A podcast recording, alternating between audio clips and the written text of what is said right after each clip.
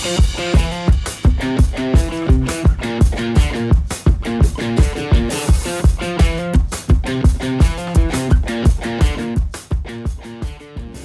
to episode 145 of the Reptile Gumbo podcast.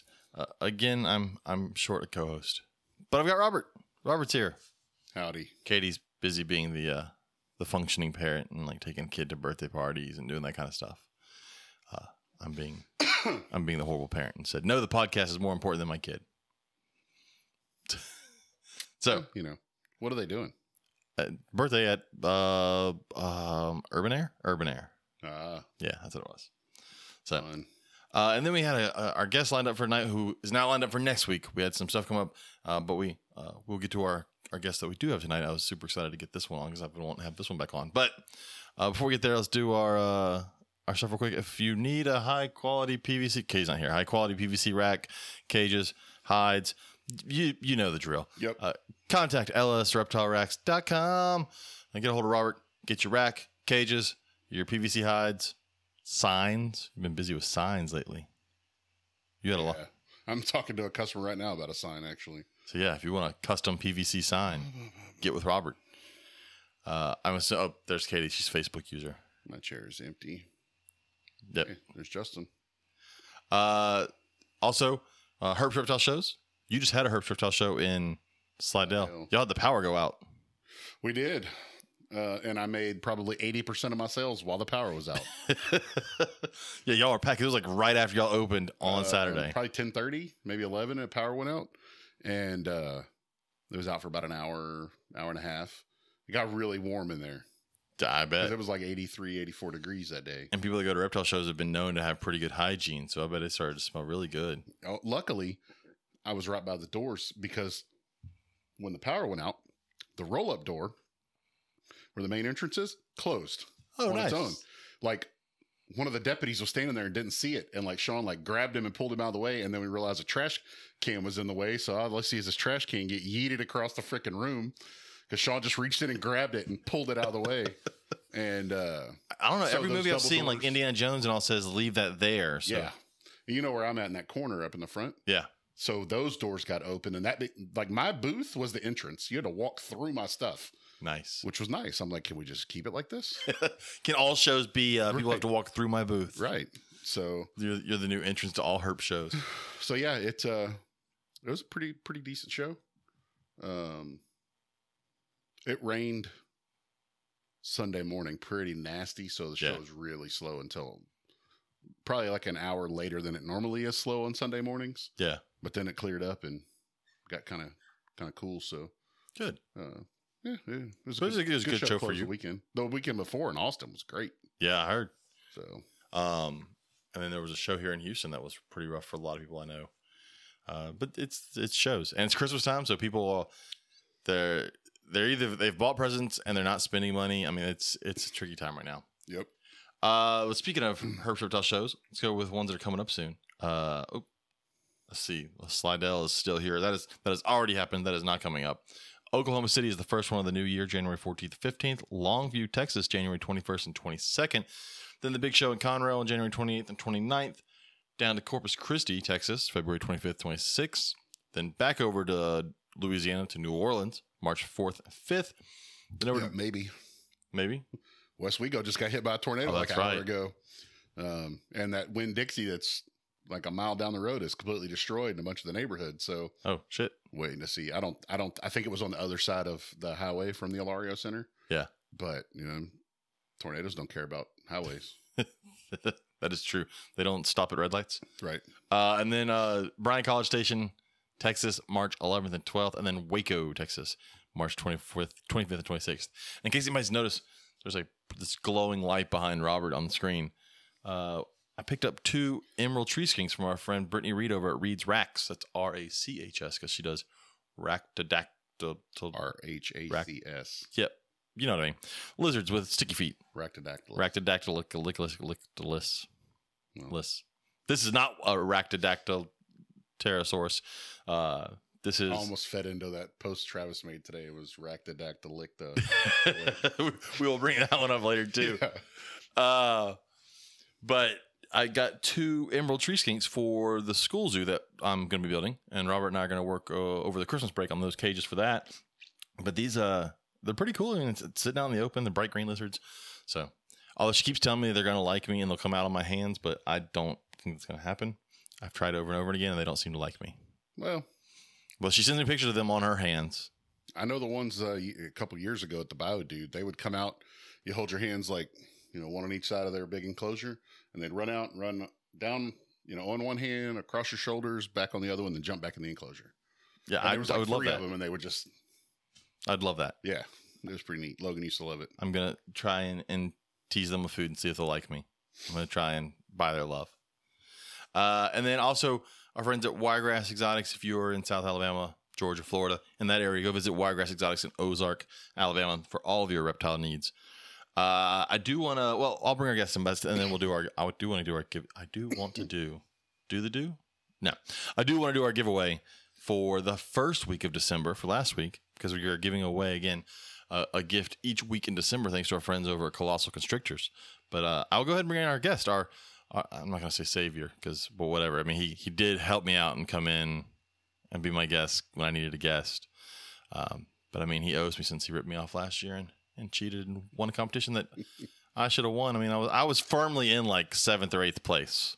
I voted. I've been voting for Caleb every day because I want Chris to have to do a whole episode with Caleb. uh, but let's bring in our guests. It is Antoine Hood of High Desert Pythons. I say reptiles, but it's not reptiles. It is pythons. What's up, fellas? How's it going?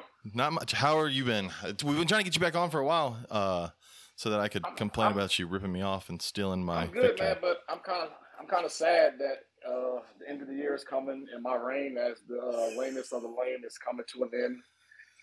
Yeah, you could be. And all the bragging and, and all the bragging rights and glory and bitches is going to go to somebody else. Man, it's- And God, I hope it's know. Caleb.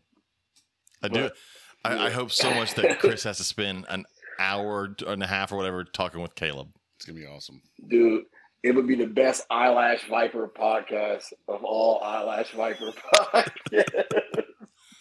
Oh man, shout out, shout out, shout out to Caleb, man. He, he's a good kid. He really is. we keep calling him a kid. He's he is legally an adult. Yeah, I mean, but look I at him. a court. I mean, I have I have children older than him, so he's a fucking kid to me. My daughter's like a year younger than him, so I feel that. It's just when you look at him, he looks twelve. Yeah. So everybody should go. It's it's a make a wish thing for him. Just everybody go vote for him. He looks like with the, the guy with the glasses from Hot Tub Time Machine. I'm telling you guys, look He it up. I'm telling you. He definitely does. oh man. That would be so great. Just to force Chris to talk to him. So everybody go out there and vote for him. I know we had, uh, we've had, you know, we talked to several other people that are on there, and but vote for Caleb because it'd be hilarious.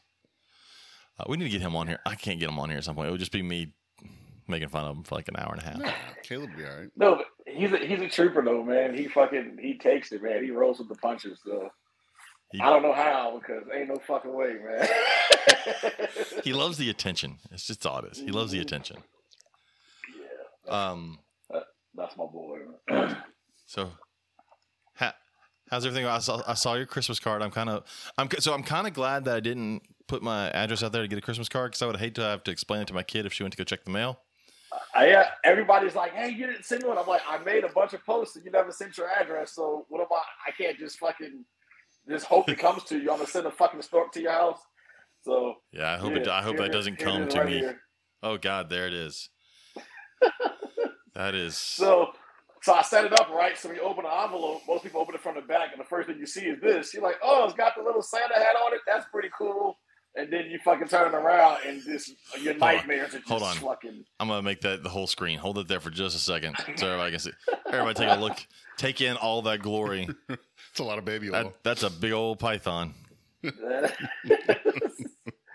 so I took some liberties with Photoshop, obviously, on uh, many aspects of this card, and uh, and by many I mean 100 percent of the card is is Photoshop all the way down to the size of the ball python. So yeah, I just so basically, that's just your face. It's just, and I think I even photoshopped my cheekbones. See, I like the, the thought of someone having to sit there and take a picture of him naked while holding a ball python. I'm not gonna think of it as Photoshop. I'm gonna think of it real, and someone had to suffer through sitting there with with naked Antoine. Paint me like one of your guys. Oh, someone had to oil him up for that picture. He is his own oil Oh, up person. Yeah, man. I don't know. Um, the idea just came to me like a while ago. Um, I remember the first time I posted this picture without the Santa hat and just, you know, I posted on, on regular Facebook and I was like, "You're welcome" or some shit, and then a bunch of people just went crazy over it, and I was like, you know what, man, I'm gonna send out some holiday cards this year, you know, because one, I mean, it's good branding, you know, because like, dude, Justin Kobylka reposted it on his on his story today, and That's that's and- funny. And and Brian Barczyk is like, dude, I'm fucking dying. I'm on the floor rolling right now. I'm like, what? He's like, that card. I'm like, oh man. so, See, I saw it pop up Well- on Bob Vu, and then uh, Chris Eaton Yeah. posted it. so I sent out 150 of them, and out of the 150, only one person's been offended so far. So I calculated for 10. So that's not bad. Please tell me what. The, okay, you don't tell me who, but just please tell me what they said. Oh no, it was some somebody, some guy on Bob Vu's uh, post. He commented, "So what? Christmas is just a joke now, or some shit like that." Oh, so now? that's like, this, yeah, yeah. I'm just like, oh yeah. Also, this is what it took for you to fucking like. First of all, I made sure I put Happy Holidays on it for that reason. you know, I fucking I wanted to appease the masses, and you know, so. But you always, but you know, when you being a public figure and doing social media, you always you got to keep in mind that not everybody knows you, not everybody knows your brand of humor and stuff too. So you're always gonna have those, you know, those those outliers who don't like something. So and um that was hard for me to deal with, like at first being public, like YouTube and stuff like that too, because I'd always focused on the negative comment instead of the 300 positive attaboys, you know. Yeah. And uh, after a while, I was just like, bro, if I can't get past this, man, I can't. I shouldn't be on this at all. I shouldn't even try to do anything public, you know. So I just know just got to learn to just kind of filter out the backlash and all the BS, and you know what I mean. Because if everybody in the world likes you, you're fucking phony, bro. I, fi- I figured. I figured from your past, you you're pretty good at dealing with people just being assholes. Yeah, so I mean it's that too. But um, you know what's crazy that I there's more assholes in the reptile industry than there is in the fight industry.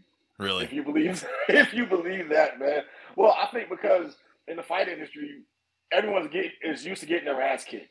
Everybody. You know, Mhm. people in the gym all the time sparring and training and getting humbled by someone half their size, by different gender, different financial class, stuff too. So everybody when you get into that cage in the on the boxing ring or whatever, it's always an equal playing field. You know what I mean? So no matter what you've done in, in your life, there's that one simple time when you can get strangled or knocked unconscious. So I think that's why the fight industry is is a lot different. So, Dude, but I just went and looked at Bob's post, and Bob went in on him as soon as he fucking yeah, made that that's dumb comment. Yeah, dude. Yeah, Bob put him in his place, didn't he? Yeah, Yes, he so, did. Um, I didn't even bother commenting. So Bob gave him gave him a couple of bars and shit, and sent him on his way. And And then you somebody know, said, the guy then his ears folded behind his head. He's like, "Oh, oh, it's just my opinion."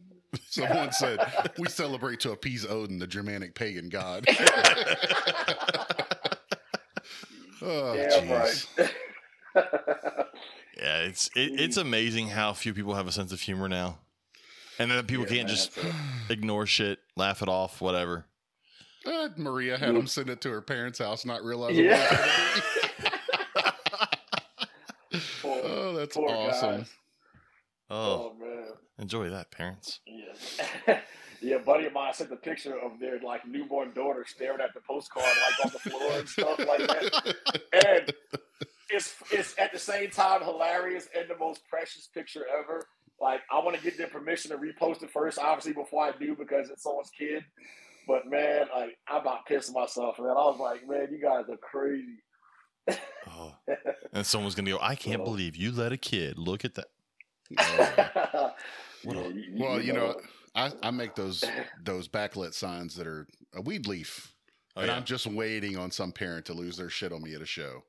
I've already Oh, had yeah. one that was like, "I can't believe you have a sign up that says 100% het bitch." I'm like, "Well, it's for you. yeah, okay." I like. That's what I told her. I was like, "Looks like we found our customer." No, she's she, she's a visual bitch. That's Homozygous bitch. Yep. Oh, what I should have said is, "What are you going to make one where it's a visual that make you feel better?" Um, Oh, it's just a, it's just a mirror. Yeah, no shit. God, that would be a good one. Just So I, I did that a couple years ago for my ugly sweater contest. I just put a mirror on the front, so everybody looked at it was the ugly sweater. Yeah, that's that's a genius idea. Oh man. yeah, it, it, I've I've realized it doesn't matter what you do, uh, someone will be offended. Oh it's yeah, hundred percent. Yeah. it's just and like I said, you you've got to look past all that and find the positive ones. And it's just what we've talked about with like reviews. Like a business will have a thousand positive reviews. People only pay attention to the negative, the handful of negative ones. Mm, But again, everybody will find a reason to bitch about stuff. So Yeah. yes, they will. Yeah, see, I figure like in the food industry, the fact that there's an allowable amount of rat food that's allowed in food that's above zero, Yeah. tells me that Yeah. tells me that you know there has to be some little small bit of BS to get sprinkled around in life too. So that's all I say, man. And that's still a wild ass stat to me that the amount of rat shit allowed in food is not zero. it's not, Right. Or bug parts. yeah, Or spider spi- or legs. spiders and Yeah. shit. Yeah. That's there was a lady of I don't know a few months ago in one of our local talk of groups that put this big post up about how she had just been in Pizza Hut or something. You know how they have those big proofers where they put all the dough, and Yeah. uh, the bottom shelf is probably eight or ten inches off the floor, and she was just throwing a fit about how they put food on the floor in there and how if you like your food on the floor then you go to pizza hut and it's like lady if you if that's what you're fucking worried about you probably shouldn't be eating at restaurants anymore because you've definitely had worse than some shit that was a foot from the floor. That's like I love when people want to bitch about Waffle House. yeah, I'm like, what did you expect? It's Waffle House, right. Like that's what makes it great. that's that's why I love if it. If I walk in a Waffle House and it's clean, I'm walking out. I'm Right. If like, my feet don't stick to about the floor, we're about to get abducted. If I don't see fucking, This is not a real waffle. This is a it's one of those fake fronts. You walk in, they're gonna arrest you. This is gonna be a sting. they're they're trying to harvest kidneys or some shit in here. if it doesn't smell like fucking freshly fired shotguns, and If if if the waitress isn't Yeah. about to have a fight with the other waitress or yeah, it's customers, I mean, there's something That's- wrong.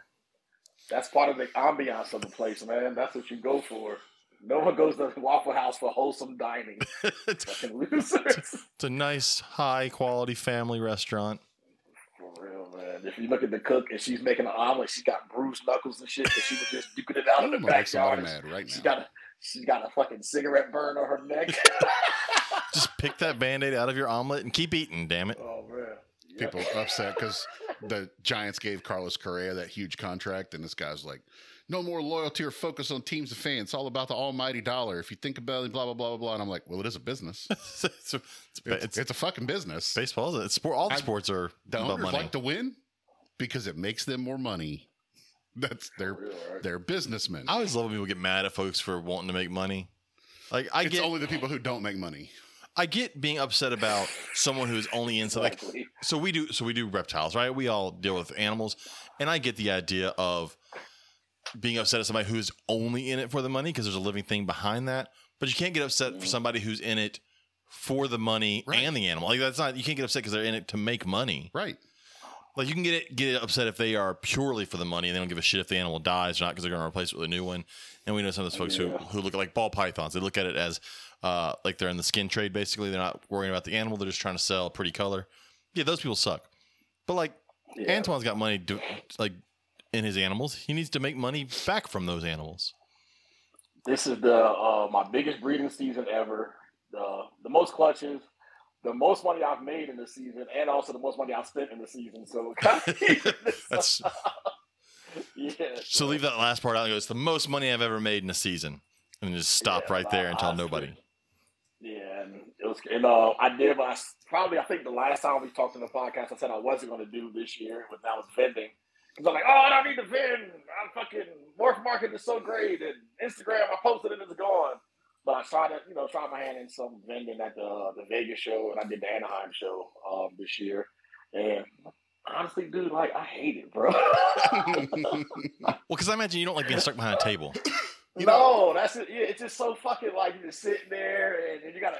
It's just like every person that walks by to me, it's a whole. It's a it's a new Broadway production every time. Every time. You know because because a lot of times people already know who I am too. So even if you're like hours in and you're kind of tired, you still gotta be on. So Yep. if a guy walks up to me and I'm exhausted, my feet are hurting, my back's hurting, I'm like, yeah, man, just look over here. You, you want anything? You know, every everybody's everybody's everybody wants this guy when they walk up here. you know? so well, every, everybody everybody wants a dad joke or something like that, or some kind of wordplay on something, or somebody wants me to like take a picture with me with my fist by the head, or fucking, you know, just some weird shit like that too. So it's just. And I'd rather walk around and do that, just being behind the table, just trying to get those same people to buy animal from me. Sometimes it feels nasty, you know. It's just like. Well, the way, It's like, the way I look at it too is if they message me online or send me a text message, I can respond as I want to. Or Mhm. if they just completely say something stupid, I can just ignore them. But Right. standing in front of you, you're going to get the same question over and over and over and over. And it's all day. And by the end of the day, you're exhausted. Like I had a guy yesterday ask me for a price on an eight by three by two cage. And I gave him a pretty good price, James. I mean, you Yeah, saw, saw it. it. And he responded. Well, I assume that means that comes with glass and delivery and locks for that price. I just didn't even fucking respond. I can tell you right now, that's the guy you're never going to make happy. So, what's the point of me even continuing this exercise and wasting my energy? And I deal with two or three of those at every show. See, and, I, and I'm different. I enjoy it. I I love being behind the table, and I love sound. But like, I Rachel can does totally too. get, I can totally get not liking it. Like, it definitely is. Do it 30 times a year. See, I would I would love it. Yeah, you think so?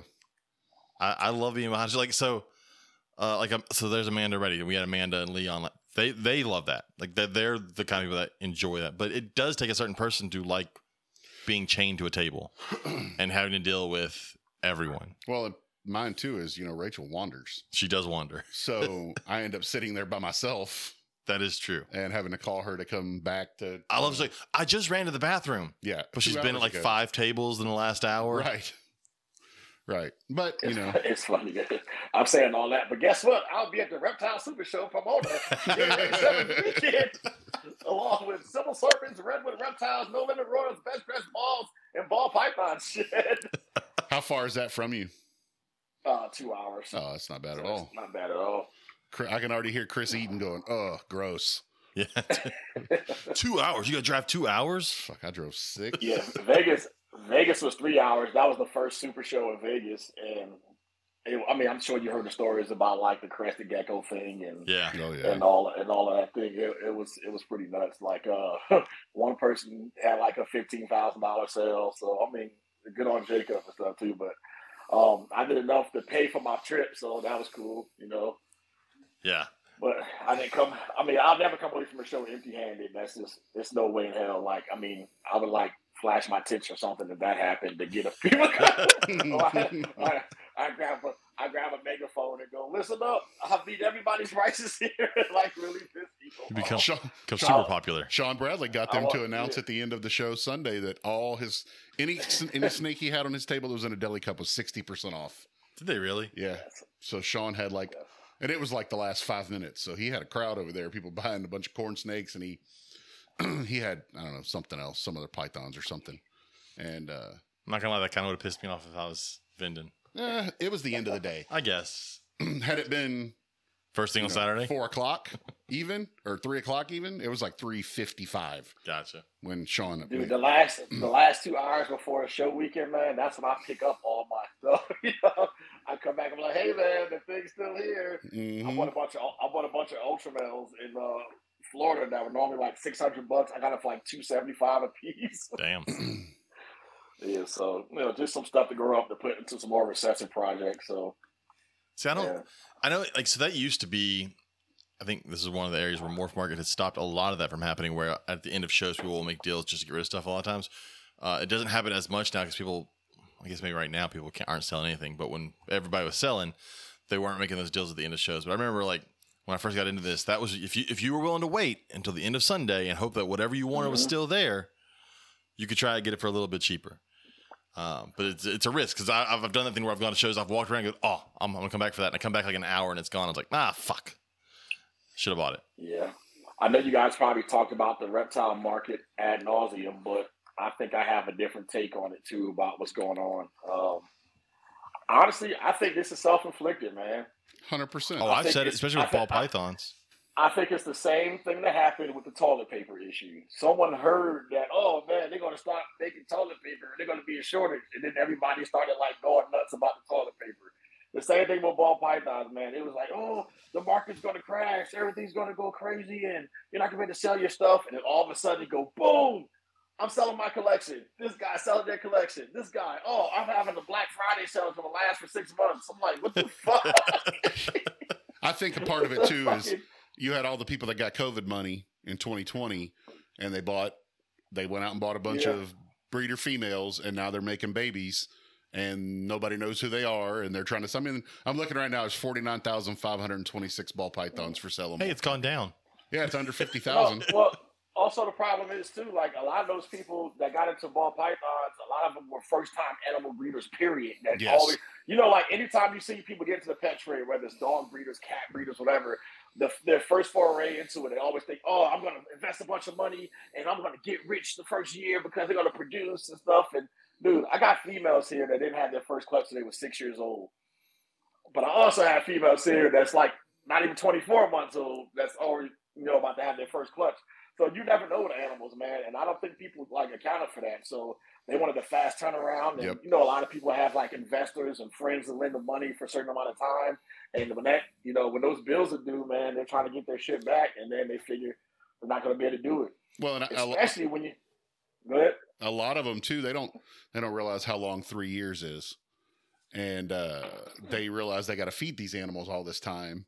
And you know, you've seen what rodent prices have gone up to now, and I think a lot of people just can't afford to feed their collection. That's a- I get a people all the time messaging me. I probably get one every day. People selling collections, and I always ask them, "What made you decide to sell your collection?" I can't afford to feed them. That's been what I've been hearing lately. A lot of I can't afford to feed them, but it is a cycle. Well, it's, It's, a cycle, up and down, and and most ball python people now in the hobby came in the hobby while the cycle was on the upswing, hmm and so they Right. haven't seen the low part of a Exactly. cycle. They've only Exactly. seen the the good part. But if you can stick out the low, you're going to do well. Right. Yeah. Yeah, the past the past four years, I've had like as far as getting rodents, I have great at like different rodent breeders competing for my business every week. I set out my list, and then I have one 100 miles one way, another guy, you know, 150 miles another way, another guy 200 miles that way, and they're going, Here, here's what I want. All right, here's the price, and I deliver. Okay, sold. you just save me some fucking gas. Guy, man, um, he had like residual suppliers, and he said one guy stopped breeding uh, because he had like a, a fire in his place, and then another guy quit breeding, and he stopped providing stuff to like some pet stores. So I had to drive to Vegas this weekend to pick up rats, and I'm just like, fuck, dude. So I ended up paying almost like fifty cent more per small, and so It's your fucking ball python people that ruin the price of small rats. it, wa- it was just it was crazy, man. I was like, I'm not paying these pet store prices. for these shit. but then you get spoiled because I buy so many that you know when you got a guy where you can buy a small rat for like a dollar fifteen, and then now this guy saying he wants three fifteen or three three dollars for a small rat. Jesus You're Christ. like, what the fuck, dude? So yeah, small rats used to be then- below a dollar. Like and then some people and then everyone smalls isn't the same, you know, and you got some rat breeders who like, oh, I don't distinguish between weans and smalls, and then you get a fucking small rat that doesn't have his eyes open, and you're like, what the Yeah. like, I could have bought an adult mouse that was bigger than this. What am Yes. Yeah, so it's crazy. So, but uh, I think now I'm trying to produce my own uh, desert field mice because that's what we call them because I live in California. Uh, so I? Uh, well, we talked about this when we had when we had Jana on about ball pythons. So we talked about everybody getting into the hobby and buying stuff. The problem was they weren't everyone's idea of quality and everyone's idea of an expensive purchase is not the same, right? Yeah. So when they're like, "Oh, I spent a bunch of money on really good snakes," we've talked about it. they bought a pastel and they bought a Mojave and they bought they bought single gene stuff that can make single gene animals like. They didn't buy quality stuff, so there's a reason that you're not being able to sell your single gene thing at a show because no one wants that snake. You didn't think it Speaking of through. which, I think I'm gonna start leaving some of these Facebook groups, man, because I think I'm turning into those angry uh, old school breeders that I used to talk shit about that were always grumpy. It's just getting ridiculous. Like I see a, somebody posted a blackhead last week. Yeah, blackhead so underrated. I'm about to bring blackhead back, and I'm like, that's a blackhead. That's a terrible fucking blackhead. it looks like a fucking. I'm like, it doesn't even have a black head. It looks like a this uh, darker normal. Like Yep. it was, and it was a good picture. It was a quality picture with good lighting and everything, man. But you know, you can't be mean to people. You can't be like, oh, that's not a good black kid. Your shit is trash and stuff like that too. You know, you just mark that person's name down when you see stuff later, and you know, and it's just it's just getting out of hand. And it's the same thing over and over again. The same person will be making the same post in five different groups. Well, this animal was sold to me as a normal, but I think it has something hidden in it. Can anybody tell me what else it can be? It's it, it is like these bots. It's like these people aren't even real. They like they're like implanted with this Neuralink chip, and they all write the same exact script for their posts and shit. And I'm like, what the fuck? Like, this, am I the Twilight? Like, sometimes I think people are trolling me. I'm like, there's no way. That's uh kind of Oh, why I don't even told me. I don't even mess around on Instagram anymore because it's just the same shit over and over and over. It's like it's like somebody put a template out there for ball python people to post, and they all just Mhm. used it. And I'm like, somebody can someone one person be original? Just somebody. Yeah. They use the same music, the same like verbiage, the same everything. Oh, yeah. It's like man, stand out, do something Yeah. to make yourself.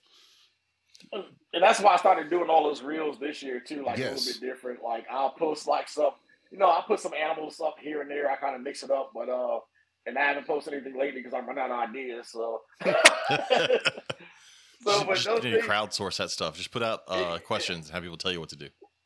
It got to the point this year where going to shows, I started like it's like going outside of the ball python issue. So now a lot of like corn snake people, a lot of the colubrids and frog people, like, hey man, I'll, I'll follow your page. You're so hilarious and blah blah blah. And I'm like, cool. So it's actually working what I want to do, man. And like this year, like like I'm saying, man, this year just been great.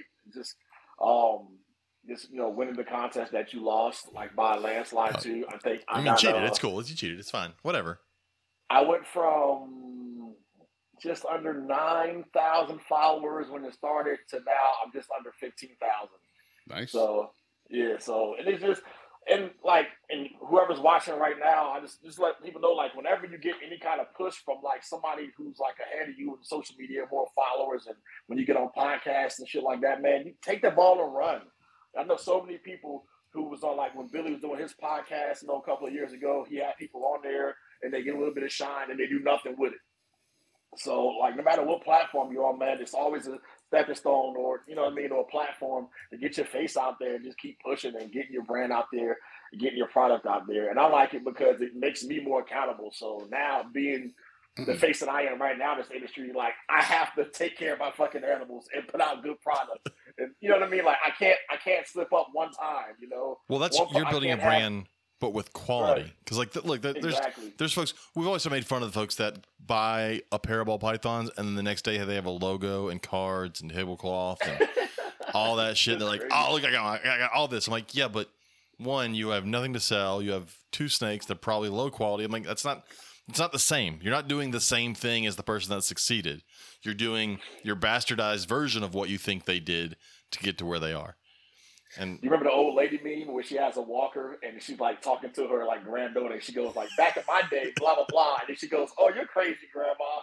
So I posted back in my day, you actually had to produce some snakes to be called a breeder. And then she's like, Oh grandma, you're so crazy. Oh, Oh. man. Te- boy, that triggered so many people. I'm like, it's in the fucking name. Right. Like, That's me. But That's if, like- if it triggered you, then you're the one I'm talking about. It's you. It's like, why? Why would you say Boy Scouts have to be boys? Agreed. It's in the name. Oh, so see, No, that- but that's we- gonna get me. That's gonna get me It's gonna get canceled, now too. Oh, Uh, well. it's fine. It- you're on you're on this podcast. It won't get you canceled. You'll be fine. No, no, like 17 people heard that. It's okay. But no, it's it's. I don't know. I, I said I've so I've been in the hobby for a long time. I I don't. I'm not a big breeder in the hobby. I breed very very small amounts of snakes here or there, but I've seen a lot in 20 something years. I'm just like, stop. Just people stop. Take a second. Breathe. Look around. Uh, not everybody has to get. It always makes me so. Someone gets ball pythons. They, they become a ball python breeder. Say they've bred for two or three years, and then they're amazed when they see something like, I don't know, an Amazon tree boa. And like, but that's been that was around before you got into your ball python. Like that's, that's that's not a new thing. That's Like pay attention to the hobby. Look look around, learn stuff. Don't just get in this one thing and then be amazed that I don't know, like black rat snakes exist. Like uh, Right. understand that. Like get into. I, that's what drives me nuts is is the folks that say they're in the hobby, but they're not really in the hobby. They they breed a ball python, breed ball, and, and that's it. They're not a hobby person. Um, you haven't you haven't learned the ins and outs. You don't know what it's like, and then you start to bitch about things that are common stuff that's happened for years, like the ups and downs of everything. I can't sell all this. Well, yeah, that that happens. Yeah. Or, or understand certain parts of the year things will sell better than other Always- parts of the year. I tell people when they're getting in, when they're buying racks for me, and because you know they come to me and well, what should I get for this and what should I get for that, and I always tell them don't breed anything you're not willing to feed for a couple of years, because you might have to. You know, you never know. I got a friend right now who has uh, produced quite a few babies, and they're having a hard time selling them, but you know that's just the nature of the beast. That's just business. Yeah. I mean, that's any business. Fuck, we're Yeah, doing. that's what I stress. That's what I stress on Patreon too. I was like, hey, when you put this pairing together, you need to think to yourself, like, the very best and the very worst outcome of these is it something I wouldn't mind keeping, you know what I mean, in my racks and looking at and feeding if I had no other choice, you know. So first of all, definitely breed for yourself. So if you're looking at like the best two or three outcomes of a pairing and it's something you don't want to keep back, then why you put it together anyway? You're supposed to be improving on both of the parents. You know what I mean? So I mean, yeah, you might have one high end male or something like that that you want to like replicate. That's that's all fine and dandy and make a little bit of money here. But for the most for the most part, it should be stuff you want to freaking keep because nine out of ten times, you know, especially when you're a newbie and no one knows who you are, I'm not spending ten thousand dollars on somebody whose Morph Market page started two days ago. Are you fucking Right. crazy? right. You- There's, there's, there's no way. I'd rather spend two thousand dollars more on someone that's established so I can have that peace of mind than I send I know I send this Zelle off to you and then I'll never hear from you again. well, it's Yeah, it's, if you're gonna hmm. breed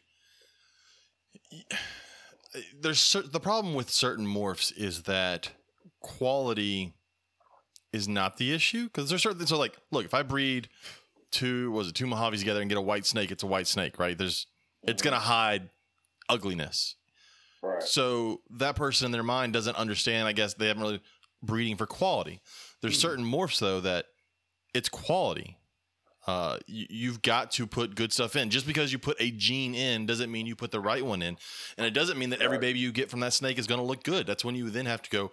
All right, well, here's the good one. I got to hold back this good one, and I got to refine this so it gets better. Uh, it's I don't know. It just drives me nuts that people don't take time or thoughts into into projects. I guess that a lot of them, it's not really a project. It's uh, Or time or thought into their photos. Yeah. oh, So like, so like this clown here is still orange. It's an adult. Everyone's like, clowns brown out. They brown out. They get dull. no, that's Wow, that's, that's is- pretty. Yeah. It's fucking orange. She's a breeder female and it's gone this year. So like, this is the kind of stuff you should be looking for when you're trying to breed stuff, man. Like, you know, like actually stuff should be making the cut.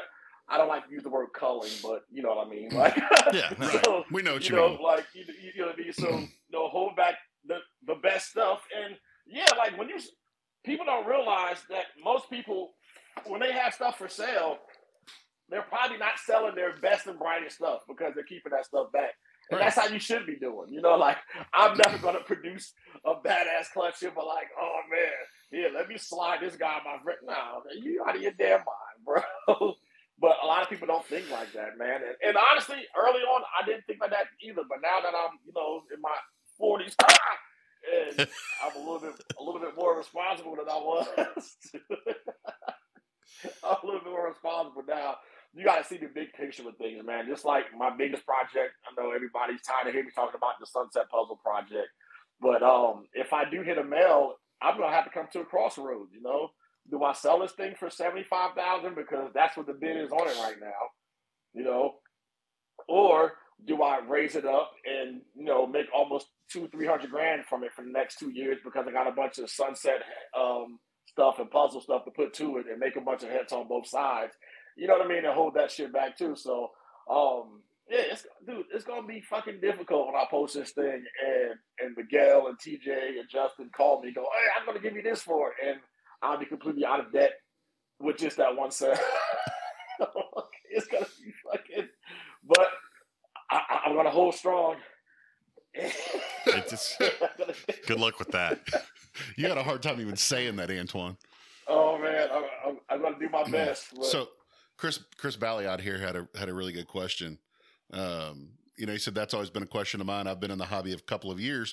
Will folks pass by my ten dollar snake to go to some that's been breeding for ten ten thousand dollar snake to go to someone that's been breeding for ten plus years? And I- you know, Yeah. probably If it's that kind of money, the problem is for that kind of money, usually you need a name. You need, and it's not that that, they're, that people are shitting on you for that you're not a, a big enough name, but they uh, just don't know you. yeah, they don't know you. And, and if you're going to invest in that kind of quality, Now, and I know Chris, and I've been to his house, and I've seen his snakes, and he has amazing animals from all the top breeders that he's produced babies from. I, if I was buying, because I know him. I would definitely consider that. But if Yeah. if I'm just walking by a table and I see ten thousand dollars on a snake, and I never heard of this guy, but but You know, Bob's balls is on the other or side, Justin or Justin, or yeah. Antoine or one of these guys I know are there, and they have the same animal for the same price, I'm probably going to buy it from the person that I I know. Yeah. But that's just me. Uh, it may not be just right, me. and, and and that's why I had to tell myself when I started investing in these big projects. I'm like, you know, I don't have the reach of some of these other guys, so how am I going to be able to get these? You know, when I got into my earliest big project, like in the past two three years, with the Hurricane Clown project, and they were going for six thousand dollars, and I was like, would you buy? would you spend six thousand dollars on this guy with you know X amount of you know footprint of social media and really hasn't been doing too crazy with sales right now? Would you send this man six grand? No. Get your face out there and start networking and doing the, and taking the right steps to you know get that reputation out there too. Because that's a lot, dude. That's a lot of money to lose, man. Like um, we got that guy in NorCal who um who tricked me and Billy, and he sold us the same snake. Did you hear about that? Oh no, So um, I don't know if you guys follow Billy from Mutation Creation, but like right before the pandemic, he um, took a vacation to Colombia, you know, with his girl for like a week or so. But beforehand, a guy had a banana enchi clown het pie male for sale and a like a pastel leopard clown het pie. So the pair, he wanted six grand, and um, just the male by itself, he wanted twenty five hundred. So me not knowing he had it for sale to anyone else, uh, sent him half the money through Zelle. Second half, I drove up to Sacramento, uh, you know, picked the animal up, and um, he looked kind of weird. You know, like he didn't look as bright as most banana enchi clowns look, and kind of like on the pale side. And and he was moving out of his house, so he was like moving into a new house. And I didn't know where he was moving to, but hey, I'm you know halfway moving. You know, I got a whole bunch of like racks and shit he was getting rid of. That animal died like four days later. No, a week later. A week and a half later, I tried to call him, nothing. Shit. He blocked me on Facebook. He didn't answer phone calls and just completely blocked me on everything. And then come to find out, I was on the phone with Billy, and he bought the pair from the guy for six grand and called the guy when he got back. Hey, man, I'm back in Canada. You can ship the snake now. Nothing. Blocked him on everything. Shit. Jeez. so, but I got a friend in the DEA, and I have all his information. So, See, that's and so that's where it gets tricky because like that was taking a risk on buying a snake that you wanted from someone who doesn't Right. have a reputation, right? mhm. Um, and Yeah. I, I don't know who Facebook user is because whatever, but they said uh, I always been, I've always been willing to buy from less known breeders, but the way they present themselves, especially at shows, makes a big difference. Mhm. exactly. Yeah, you so yeah, so if you're at a show and you're a lesser known breeder, you're gonna have to work harder. Don't be upset that you have to work Mhm. harder to make a sale. Don't be upset that someone with a bigger table, with a bigger setup, with a bigger name sold more than you. That's just how that shit works. Right? If I open up a small pet store down the road, I can't be mad that PetSmart's making more money than me right now. That's Right. That's been there. yeah, it's they're they're a bit- they're a bigger business. They've been there, and I'm all for buying from uh, smaller breeders because what you know I like boas and a lot of, a lot of boa breeders. Mhm. They're smaller breeders and they have some cool stuff. Um, but you do have to be very careful. You gotta be you've got to be very careful with who you buy from because, uh, the, unfortunately, in our hobby, because there is money to be made, it will always attract the the lower common denominator of people. hmm But also for those smaller breeders at shows, you can also make the effort and you know compensate the other way as far as like actually having a tablecloth with your brand on it, like actually buying some displays, you know, putting a banner up, things like that. I've seen people at shows with just deli cups, no tablecloth, and then, then need like the red and black generic banner in the back with like the little uh, printed out brand on it that the that the show provides. Yeah. See it all the time. like, Well, and it's I'm like, oh, I can't, I can't wait to buy this clown pot from you for fucking three thousand dollars. Come on, man. Like, and they get all upset that you won't. get- I mean, it's you've got to present yourself. Now, with that said, I know, I know we, we shit on the ones that bought all that stuff before they ever bred an animal too. Yet those people were dumb. But once you have the the animals to sell, you've got to present yourself in a way that makes you look professional, right? You you can't just and and people will. There's two sides of that argument. People will argue, well, that's that's a waste of money. I can put them on deli cup. I can put them in deli cup and sell them on the table. You can, but you can't be upset if it takes you three times as long to sell that animal than it does the person that put it in a nice, well lit display with a bright, colorful banner and tablecloth and actually stood up and was talking to customers. I mean, dude, remember, remember when you were a kid and you went to Toys R Us and you went down the aisles and then you saw like the bright red, blue, and yellow stuff and displays and the Lego stuff, the stuff that kind of made you go like this. At the reptile show, it's the same thing, man. If I see like no effort into a display, I'm just keep walking. They can have the best animal in the world, but you have to catch it. Like it sells 101, man. You have to be eye catching with all this other competition around you. Why wouldn't you do something to stand out? You know, when you go to a fucking strip club, there's the strippers in there sit sit down and she have on like some jeans and some Timberland boots. No, She- She's up hustling. this is a, this is a terrible example, but you know what I mean. this is the worst strip club I've ever been to. well, yeah, like oh my god, like you didn't even bother getting dressed for the show. I mean, the same thing with with this industry, man. It's just like you, you have to show. To me, I think um, when you put effort into selling your product and marketing yourself, to me, that's directly proportional to how you're going to be in every other aspect of it. You know, so and that's how I feel. Yeah, You know, obviously that's not the rule for everything, but I feel like if if you take care of the smaller details, like your marketing and how neat your stuff is, and how you feel like and how anal retentive you are about how your displays are covered in the line, that means when you go to your facility, it's probably the same way. You know, you're making sure your animals you, know, you got shit out in the tub, you got water, you know, water constantly. You know what I mean? You're doing an overall checkup on your animals and not just a big number in the rack system. You know, as I talk with this whole shit back here, but Just in for the money. Look at you. you know, yeah, just just in for the money, man. You know, but I just, I just, I just like the effort, and that's what that shows to me at a show. So if I see effort, you're gonna get my attention first before everybody else, and the other person, you know, you might get my attention, but it's after I already spent my money elsewhere. So now you only got twenty bucks of my attention. So there you go. Ta-da. Yeah. Well, I mean, there's a reason that companies, like my dad said, bottom line is you're still running, you're operating a business, and businesses spend thousands of dollars to stand out from competition. You know, and it, and nowadays there's there's it's not that there's a lot of ways to do that for free. So like Darren said, he'll follow people on social media. It's free to have a Mhm. Instagram. It's free to have a Facebook page. It's free to post Yep. pictures, and it may take a long time for people to follow is, you. But if you have that stuff, people will see it, and then when That's they come to a show, they go, "Oh yeah, I remember that guy." And then there's a better job. I mean, that's a a free way to get a customer, Hundred percent. Yep. but you gotta try. You gotta put forth effort. And then you know when you're thinking of your company name, make make it something that people can actually say. Yeah. I've not not suck my balls. right. right.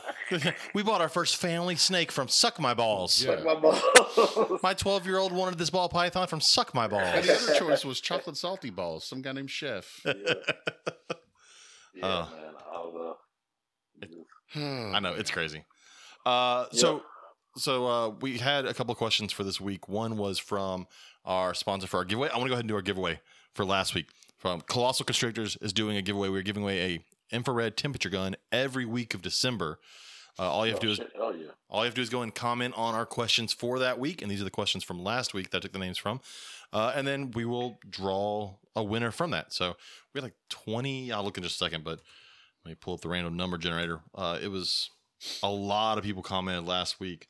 Uh, 28, 28 people to pull from. That is that is huge for us. Nice. Um, let's pull up my random number generator. Um, Send me the link for that company. Send me the link for that company because I'm actually in the market of getting a new temp gun. So Uh, since it's one of you guys' sponsors, I'll buy I'll buy a couple from them. So Well, they they just just the link. they just went. Uh, they're bow breeders. They just went on Amazon and and they they bought them and they're gonna ship them. Oh, okay, cool. Okay. They just wanted to help out. Let's see. All right. So the winner is. Let me pull it up here. All right. I, I no. Do you think he'll take it if I say it? He won again. Did he really? Do you think he'll take it? No. Okay. We'll, Just run it again. we'll do it again. I'm gonna tell him to quit entering. He's got to quit He entering. wins every fucking thing, and every ti- every time it's- any of it. Uh, the winner here is Laura Vincil. I don't know who Laura Vincil is, but I will shoot her a message later. She won a free temp gun from Colossal Constrictors. Awesome, congrats, Laura. Um, if anybody's in the market for a boa, they- there's very few of them on Morph Market. They sold most of their stuff right now, so they're still, you know, it's not that season. But check out Colossal Constrictors. They have amazing boas. If you're a boa person, if you're a ball python, ball python person, uh, try a new species. Just just check it out. But uh, so yeah, there's that. So I want to go with one of our questions this week is from from them, and then one of our questions was from our guest we were going to have, which was uh, we were going to have my brain just blank. How would it? Oh my god, Ryan McVeigh. Jesus Christ, we were going to have Ryan McVeigh on, but he will be here hopefully next week. Uh, our first question was, "What defines successful reptile keeping and breeding in your own eyes?" And that's a that was a Ryan question, but uh, I want to go through some of the answers, and then I have some thoughts on that one too. But uh, some of the answers were Ashley Howdy from Focus Cube said, "Always pushing to do better, keeping an open mind, and continuing to learn." Uh, keeping an open mind and, and, and learning is a is a big problem in this hobby. Man, buddy, let me tell you. I mean, it- everyone, people, everyone has all the answers, man. you know, No, you, no, you don't. Well, it's always been. We always said, you know, if a lot of people in this hobby, the first time they've heard something, that becomes the fact. That's it. And every time they hear anything after that, they go, "No, no, no, no, it's this." I'm like, dude, you've owned that one bearded dragon that you got off Craigslist for a week. You are not the end all be all of information here. Yep, there is a group that I'm in. It's a, one of the Texas groups, and the girl that runs it never heard of her before, but she keeps advocating that if they don't take PayPal, don't buy from them. And I'm like, Pay, Oh, Jesus. PayPal's the fucking worst of all of them. Yeah, They're the easiest to get scammed on, and they will take your money. Tr- ask me how I know. yeah, and then PayPal will just give your money Yeah. back to them. And I, you know, I try to talk to some to her, but she's like, "What's my group?" Okay, you're right, hundred percent, your group. Uh, I will not be a part of this Do you guys, anymore. do, do, do you guys use Square? Um, Yeah, I have. companies? Yeah, I use Square. I, I still use PayPal every now and then, but I Square. I use um, Cash App. I'll use pretty much anything at this point. Yep. So GoDaddy, who my website's through, has their own credit card processing system now, and if your website is through GoDaddy, they actually give you better rates. Oh, So- that's dope. So I've been Oh, using yeah. GoDaddy for uh, six months probably, and I really, really like it. Get my money the next day. I try not to use PayPal anymore at shows and selling an animal just because I don't want my shit taken away from me if PayPal realizes, oh, you sold an animal? Yeah, we're going to go ahead and Well, freeze and your if- account. If they file a chargeback, they're going to give them their money back. Really? 100 percent of the time, PayPal is going to give them their money back. They don't even care to investigate anymore. So I'm Yeah. I'm just not going down that road anymore. I like Square. I like Square the way they do their um, all your information, your data. You can kind of see how you what your sales are this week or that week or Mhm. what they were last year. Like I like how Square set up. Yeah. And Um, I, I could tell you from experience that Square will investigate and will take your evidence and make their decision because I had someone at a Conroe show spend 1200 bucks and they waited until the 59th day to file a chargeback saying they never received their products and I'm like it's a good thing I have a pickup slip and all that shit where you actually picked your stuff Yeah. up and I sent it all into Square and they found it in my favor. Well, that's because Square is a is a business type thing. So like PayPal has always been Mhm. like, I need to send money to this person. Whereas Square, you go into most like privately owned businesses, they're using a Square point of sale Mhm. system at the front of their store. Dude, now with the Square app, you can even have people tap on your phone now instead of having Yep. the Oh, actual yeah. meter itself. I've done that. could- uh, I was like, oh man, this is a lifesaver because I can never get that piece of shit to sync right during the show. It's always doing this. It's always doing a big sale too. All right, fucking a thousand bucks. Fuck, I can't. All right, tap it on my phone. Good. I fucking hate when the person shows up and all they have is a credit card with a magnetic strip. I'm like, fucker, Oh shit. this thing takes a Fucking chip or tap. Now I gotta go find the little dongle thing to plug into my iPhone so I can plug this stupid extra Yeah. thing in so I can run your goddamn credit card from 1999. Get a new car with a It chip in was it. Square. It was Square. If you punch it in manually, they take more money out. All Yes. of You guys them notice do. that? All the Like, credit card processors do that. I was like, what the fuck, dude? Yep. Yeah, I don't understand that. There's got to be a reasoning behind that. I don't know what it is. And if you send an invoice, they they take more for an invoice than they do if it's just a swipe, a, a dip or a swipe, a dip or a tap. I think is what they call it. Um, See, this this year I growed up, so I don't. Uh, when I cash the money out, I don't do the instant for the fee. I'll do like the business. Me too, because uh, when I did my taxes last year and looked at how much money I gave away to do the instant, and it was like five five digits. I was like, okay, we're not doing it, that it shit was, anymore. It was a lot yeah, between Square, Cash App, Yep. Venmo, and stuff like that too. I think in 2021 it was like almost forty five hundred dollars in instant. Like I could have saved that, dude. That's a fucking another rack, dude. yeah. So I like Cash App. So- Cash App makes a lot so of stop. stuff easy. So so stop being a bum and do the fucking free transaction. You don't need the money fucking two minutes later. Right. Yeah. Well, and like with um uh with Square, even if you do the one to three business days, I get it Mhm. every time the next business day. Yep. Every single time. Sorry, was- I- What happened? I was having to text somebody something. No, we're good.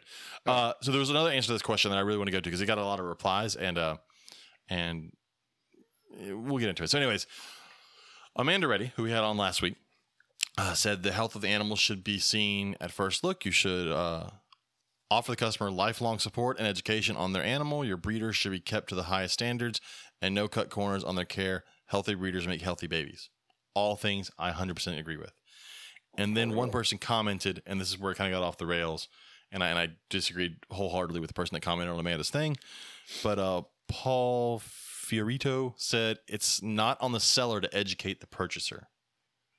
I I dis- disagree. disagree. If, if I'm selling you an animal, it's definitely on me to make sure you know what you're buying. Now, it's definitely on you also to know what you're buying, but there's it's not uh just. I mean, that's I hate to say it because I don't know this person, but that comes off as someone who's just selling stuff to make money. Because if you don't care what they do, what happens with it, that's that's just selling to make money. That's not selling an animal to hope the animal survives. And it reduces the headache in the long run too, because if you have someone who purchases an animal from you and they're well informed, you won't have to have like BS calls six months later, like, "Hey man, uh, I bought a snake from you five months ago and he's only eaten twice, and you're just not calling me." Well, I figured, you know, like I, I sold this thing at fourteen hundred grams and it's like seven hundred. Like, like, dude, it's sick. Like, oh well, I just figured it'll come around eventually. So you're waiting six months later. So what do you want from me? You want your money back, huh? That's not happening. But I mean, it's nice that you think it was going to happen. It's like there's, I have a you know reasonable you know refund policies and health guarantees you know with my sales too. But it's definitely not six months later after you've been feeding this animal uh, rat pups. That's an adult. And when, you, when I say, hey, what's his ambient temperature? You're like, oh, it's 65 degrees in the room. And Well, so I went I went on to tell the person I strongly disagreed, and I said, uh, as a responsible breeder and seller, it's definitely my responsibility to make sure the person buying the animal I produced is well educated and set up for success. And their response was upfront, sure, but I'm not on call for a one time purchase. How long of a relationship are you going to form for a small purchase? I'll buy a normal from you and state uh, and state asking questions weekly until you block me. Then you are on the FBI. No, I if I sell an animal to somebody please feel free to contact me through the entire life of that animal. I've sold so many animals that I wish people would contact me and just send me pictures. right. I would love to just send me pictures as it grows. So, yeah, I, I, I disagree that I do want them. I want them through the life of that animal to contact me, good or bad, because I produced that animal. Um, I even had one person I sold an animal to, and then they were going to have to, they couldn't keep it. They're going to sell it. I was their first contact that said, Hey, do you want it back? And I, I, didn't, I did, and I didn't have the space for it and all, but, uh, but I liked that they thought to reach back to me to see if I wanted to get the animal back from them before they sold it off uh, to somebody else. And in most cases, those people who have all those crazy questions that's not as informed as everybody else, usually those are like the smaller purchases. So if something does happen, I'm cool with going back and forth over a situation that's a two hundred dollar animal. I'm not gonna go back over this six thousand dollar animal I just sold you a year ago, and now you completely messed the animal up. And I'm not, you know what I mean? It's just it, it's, it's Yeah. a scale. But those purchases like that, you get the least amount of questions. The high end snakes, I get, hey, what's it eating on? And do you take PayPal or do you take Venmo or whatever? Done. Here's the money. When it's a two hundred dollar animal, is hey, just to make sure that I'm not getting scammed, could you get today's paper and take it in front of you, holding uh, a cup of uh, unsweetened tea, so that I know? I'm just like, uh, no, I'm not doing that. Can I FaceTime you and you can video tape your, you can uh, videotape. I'm talking old Oh, damn. now. Can you get the laser disc? Your entire, your entire snake room, and yeah, I'm like, nah. I was like, I'm sorry, I'm just, I really don't have the time to do that when I got you know 50 more inquiries on this animal. It's just to me, it's just not worth my time. So But like, sadly, I'm at that point. But there's a time where I would do that, but now just honestly, dude, like time is money, bro, and I really don't have time to entertain those type of inquiries. You know. Well, and see, and, and it's different for like if someone got a snake and they've gone seven months and it's gotten sick, or a year later and it's sick. uh, That's that's a on the other thing they need to go see a vet. If it's sick, go see a vet. That's not something I can fix. But like I sell sand boas to a little kid and their mom, and after a month it hasn't eaten. Please contact me and I'll help you through the process. I'll give you all the tips that I would use to try and get it to eat because I promise when I sold it to you it was eating. Uh, and we'll go through everything. Uh, just because that's, I, I feel like that's on the that's on the buy on the seller to make sure that the person you sold it to is set up for success. I agree. Right, right, and when and when you solve their problem too, they're likely to come back and purchase from you again. And when they get a little bit more experience, they'll spend more money on you, get more money with you. So I mean, like a lot of my smaller customers over the years that sold that bought like the Posset stuff and the fifty dollar animals here, they came back this year and they're spending eight nine hundred dollars on animals, and then eventually you know the two and three thousand dollar animals. So um, you know, that's it because that's the relationship we have, and they feel comfortable with me. So, if, you know, if you go away from a purchase and don't have that warm and fuzzy, and you feel like you've been like had, you're not going to go back to that person. You know, Yeah. like like never. How many times you spent good money somewhere and you went home and was like, I fucked up, bro. Like that's the that's the worst thing you that's the worst way you can make somebody feel as a uh, as a business and as a as a seller of animals. It's fucking crazy. Well, and we've seen people at shows who uh, will say whatever they need to to sell an animal, Mhm. true or not, Uh-huh. uh, and then once the animal's off their table, they will never once think about it again. And to be honest, they probably weren't thinking about it much when it was on their table. Yeah. Luckily, we're seeing less and less of those these days. Yes. Yeah. Um, so Chris asks, where do you see the industry going? Seems like uh, double and triple recessive is the way folks need to move in order to be relevant. That's what I've been told. Just curious on your point of view. So I'll let Antoine answer that first, and then I'll kind of give mine. But go ahead, Antoine. Um, I agree as far as like uh, staying power, and um, just because the price, especially with ball pythons, the the price dictates the availability and the difficult of making the animal. You know, so everybody isn't just spewing triple recessives out of their butt right now because you know they're hard to make, and a lot of double recessive stuff I got right now. Dude, I'm getting my ass kicked with one and two odds. You think I'm hitting fucking one and sixteens? like one and two, dude. If I could miss from a visual recessive to a visual recessive, I would fucking miss.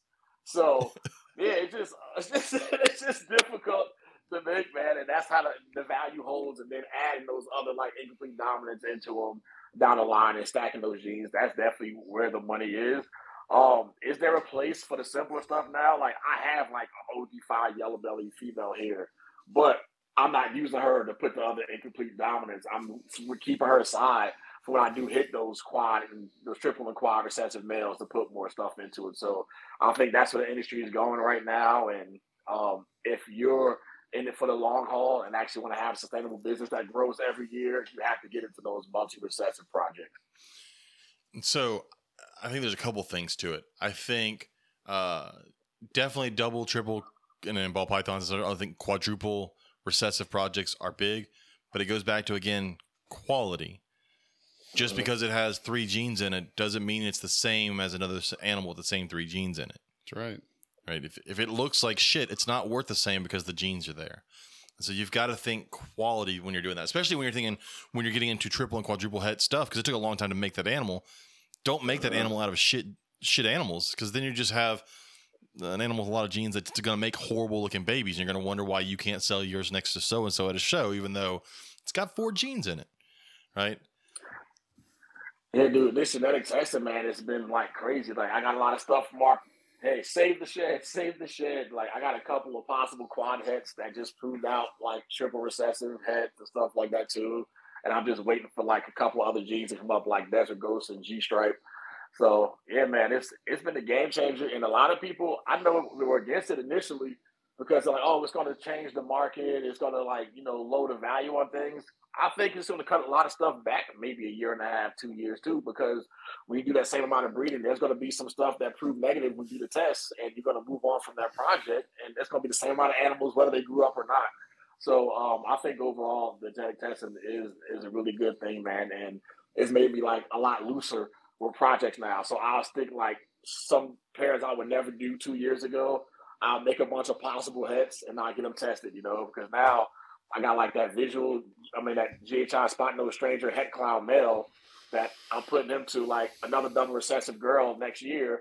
And I want to hit triple recessives, but I'm going to go ahead and sift, sift them out and get them all tested. You know what I mean? So, and if I hit a stranger triple het BG G Stripe Clown, just that male by itself, you know what I mean? Like that would pay for like the next two, three racks. You know what I mean? So, Mhm. um, The folks Yeah, that man, were against it I- are upset they're not going to be able to sell their possible hets for more money. That's the ones that are Yeah. upset. and it's also and it's also going to be those assholes that when they do test negative, they're going to try to like still sell them as possible hits. I, I I know it. I know it's going to happen. Oh, yeah. Oh yeah, hundred too. percent. So it's it's it's definitely gonna be like, oh, tested negative, dude. But um, that's what I do like about some of this software, like the Clutch software. Once you assign it one of those like numbers from you know how you catalog it and send it off, that number stays with the animal his whole life. If you sell that exact animal, Yeah, so, yeah. So that's the cool thing about that. I mean, yeah, there's, there's always going to be scammers and people going to circumvent the system and stuff like that too. But um, but those people they they they never last, man. They get exposed real quick, and it's just a lot easier to expose those scammers right now and the pretenders and the fakers. So they'll they'll they'll fade off into obscurity. I'm laughing at my dad. Every time you start listing off uh, like a, a combination, he says it sounds like uh, Ricky Bobby listing off his sponsors. yeah, I saw that earlier. Oh, Uh. Sean Gray wanted us to ask you when you're coming to Conroe, like actually coming and not saying you're going to be there and then not showing up. Jerk face. So January, Oh, June, or I- September. And so I, I was going to say, I'm not going to do the September Arlington. I'm going to do Conroe instead. So I'm going to do Arlington. What? How do you guys say it? Ar- Arlington. Arlington. Arlington. I'm from, I'm, I'm, I'm from New Jersey, so I was born on North Arlington Avenue. So I'm going to I'm, I'm going to Arlington uh, the February show. So I'll, I'll come out to the uh, Conroe in September. It's- Awesome. it's- it's awesome, locked. man. We'll look It's forward to that. So yeah, and I get I want to kick it with the homies, and you know I I, I owe uh, Sean Gray a couple kisses on the mouth and stuff too. So you know, so Okay. he asked for it, so now it's coming. Now So he'll gladly take it. Shout out to Sean, man. I love that dude, man. He's awesome. He's all right. Yeah, Don't don't say too many too many nice things about him. That's my guy. Sean been working his ass off the last couple days. Oh I yeah, on their on their extension. Yeah. Uh, oh, my dad said where in, where in Jersey his brother used to live in Cherry Hill. Uh, I was born in Newark, and I was raised in East Orange, and went to high school in Trenton. Trenton. Trent, Trent, And then you moved to the whole other side of the country. Yeah. Then, uh, well, I did my Marine Corps career. That's what I was about to say, uh, Marine Corps. In the Carolinas. Okay. Yeah, so I was in North Carolina for like a decade, and then found myself out in the Libland. I mean, California. Did uh, you find it so much? Did you find it so much easier to breathe the air when you got to North Carolina from New Jersey? Oh, oh, definitely, man. New Jersey smells like fucking old diapers. yes. It's it's weird to have a whole state that's based off of exits. Where do you live? Off this exit. Yep. I left for the Marine Corps 23 years ago, and I think I've been back in New Jersey less than five times. and and I think two out of the five times were just because, and the other three were to bury people. So yeah, It's just it's a weird state. I've never heard a positive thing about New Jersey. I've got to imagine being on there like uh I mean, the beaches and like Cape May and stuff are ish. yeah, yeah. The beaches, the beaches are cool. There's a lot of nice parts. I mean, like people don't realize how big New Jersey is on like uh, agriculture. It's the Garden State. So other than like the you know the city life and things like that too, there's a lot of marshes and meadows and like wildlife reserves out there, and and big veteran parks, which I enjoyed that. And you know that's when I started like herping as a kid, going to like those type of parks and or the empty lots that they just like tore a building down from. And well, and New Jersey, So, you know, I New mean, Jersey has the largest black bear population per capita or per acre.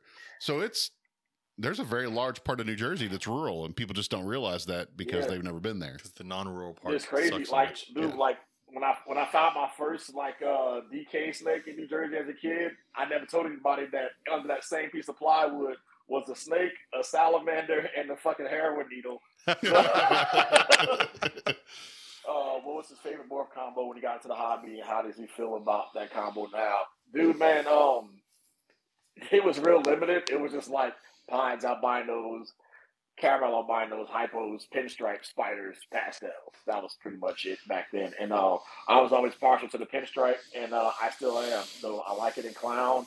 I like pinstripe pieds. Um, yeah, I still love pinstripe, man. Like I have a rule: I must always keep pinstripe in my collection. I freaking love it. So, nice.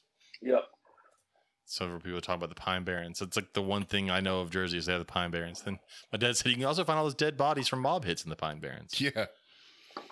So, Dude, we used to we used to play a game, find Jimmy Hoffa as a kid. And we, no, nope, this dead body's not him. Keep going. yep. And I was Oh. like, "Are you guys out there playing Jimmy Hoffa again?" Yeah, mom, we think we got something. oh, so let me get back to some of these uh, responses about um, successful keeping. Uh, our buddy, I'm assuming this is Dax, is DNT retakes. I'm assuming he's the one who responded. Yeah. Said not mass producing. Don't overwhelm yourself and don't rely on it being your bread maker uh, and great customer service. again, we've talked about great customer service. It's important, but not mass producing is a big thing, which I think, again, I think the genetic testing is going to cut down on a lot of mass producing. I don't want to say useless ball pythons because let's face it, they're all useless. But uh, it's going to cut down on. it's going to cut down on all the uh, as as Chris likes to say, cobra food or het freezer ball pythons. I'm gonna have a mushy response to this too. So fucking get your fucking tissues out. go But for it. Going. I, No. I'll wait to the end. I'll wait till you're done with all the responses. All right. Uh, Danielle said healthy animals and integrity when dealing with customers. Again, we've talked about that. Uh, also, being willing to adapt when new information comes to light, which we again is a, is a hard part for many people in this hobby. Um, like you said, the ones that have been doing it for so many years, willing to not try. Now, don't get me wrong. There are definitely some old timers that do things that have worked since 1975, uh, and they still work now, which is fine. But understand that the other stuff exists, and that if you can try them, it's fine. Um, Joe Smith, that is the most generic white person name I've ever seen. That can't be. Anyway, Joe Smith said ethically keeping the animals in a way that allows them to exhibit their natural behavior while maintaining a healthy environment for breeding, doing so in a way that is safe and humane for the species and not exploring uh exploring them to mass produce babies. Anyways, and making sure those babies are sent to people with a basic grasp of the species. Uh, you know, for the longest time, everybody's like, well, if, if you're keeping them right, if they're breeding, that means you're keeping them right. Yes and no. I think there's partial truth to that. I mean, you do have to meet certain criteria for them to breed. I mean, there was a long time where ball pythons did not breed in captivity. They they got over here, they fucking starved to death and died. That was kind of the the path of ball pythons. So we did figure out something right now that you can breed them in a shoebox in a closet with minimal effort. Uh, but that is can, that cannot be the only measuring uh, stick to whether you're keeping something healthy just because it can breed. Uh, it definitely has to be part of the equation, but it can't be the whole thing. Um, but mostly, it's just kind of it's it's uh talking about you know uh, healthy animals. Looking at you just you can you can tell we've seen enough snakes. You can tell when a snake. You, you'll see them post on Facebook. Someone posts a picture of their snake, and you're like, "Well, that's a sick animal." Like, and, and as soon as someone wants to comment to help them, they get all defensive. I'm like, "Whoa, hey, you decided to put that animal out there for everybody to see. Maybe you should listen to some people." But go ahead and get mushy, Antoine. All right, so coming piggybacking off the MMA world, like when I started like legit training fighters and like bring them in the cage and like get my face out there and like Combate Americas and Bellator, um, nothing felt better.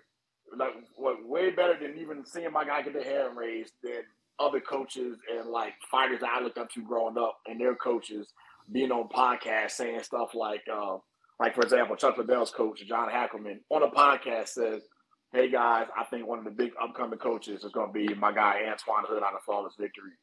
Boy, I about pissed my damn pants when I heard that. And like, just and so to me, being the, being the successful breeder is like the respect and admiration of your peers. Mm-hmm. I think I think that if you I think if your peers if your peers respect you, especially how competitive we are with selling these animals, we're competitive as shit. A lot of these guys aren't really friends. Like they're just frenemies. Like they're cordial with each other. They'll like kind of you know back and forth here and there interact too. But I want to be the top guy.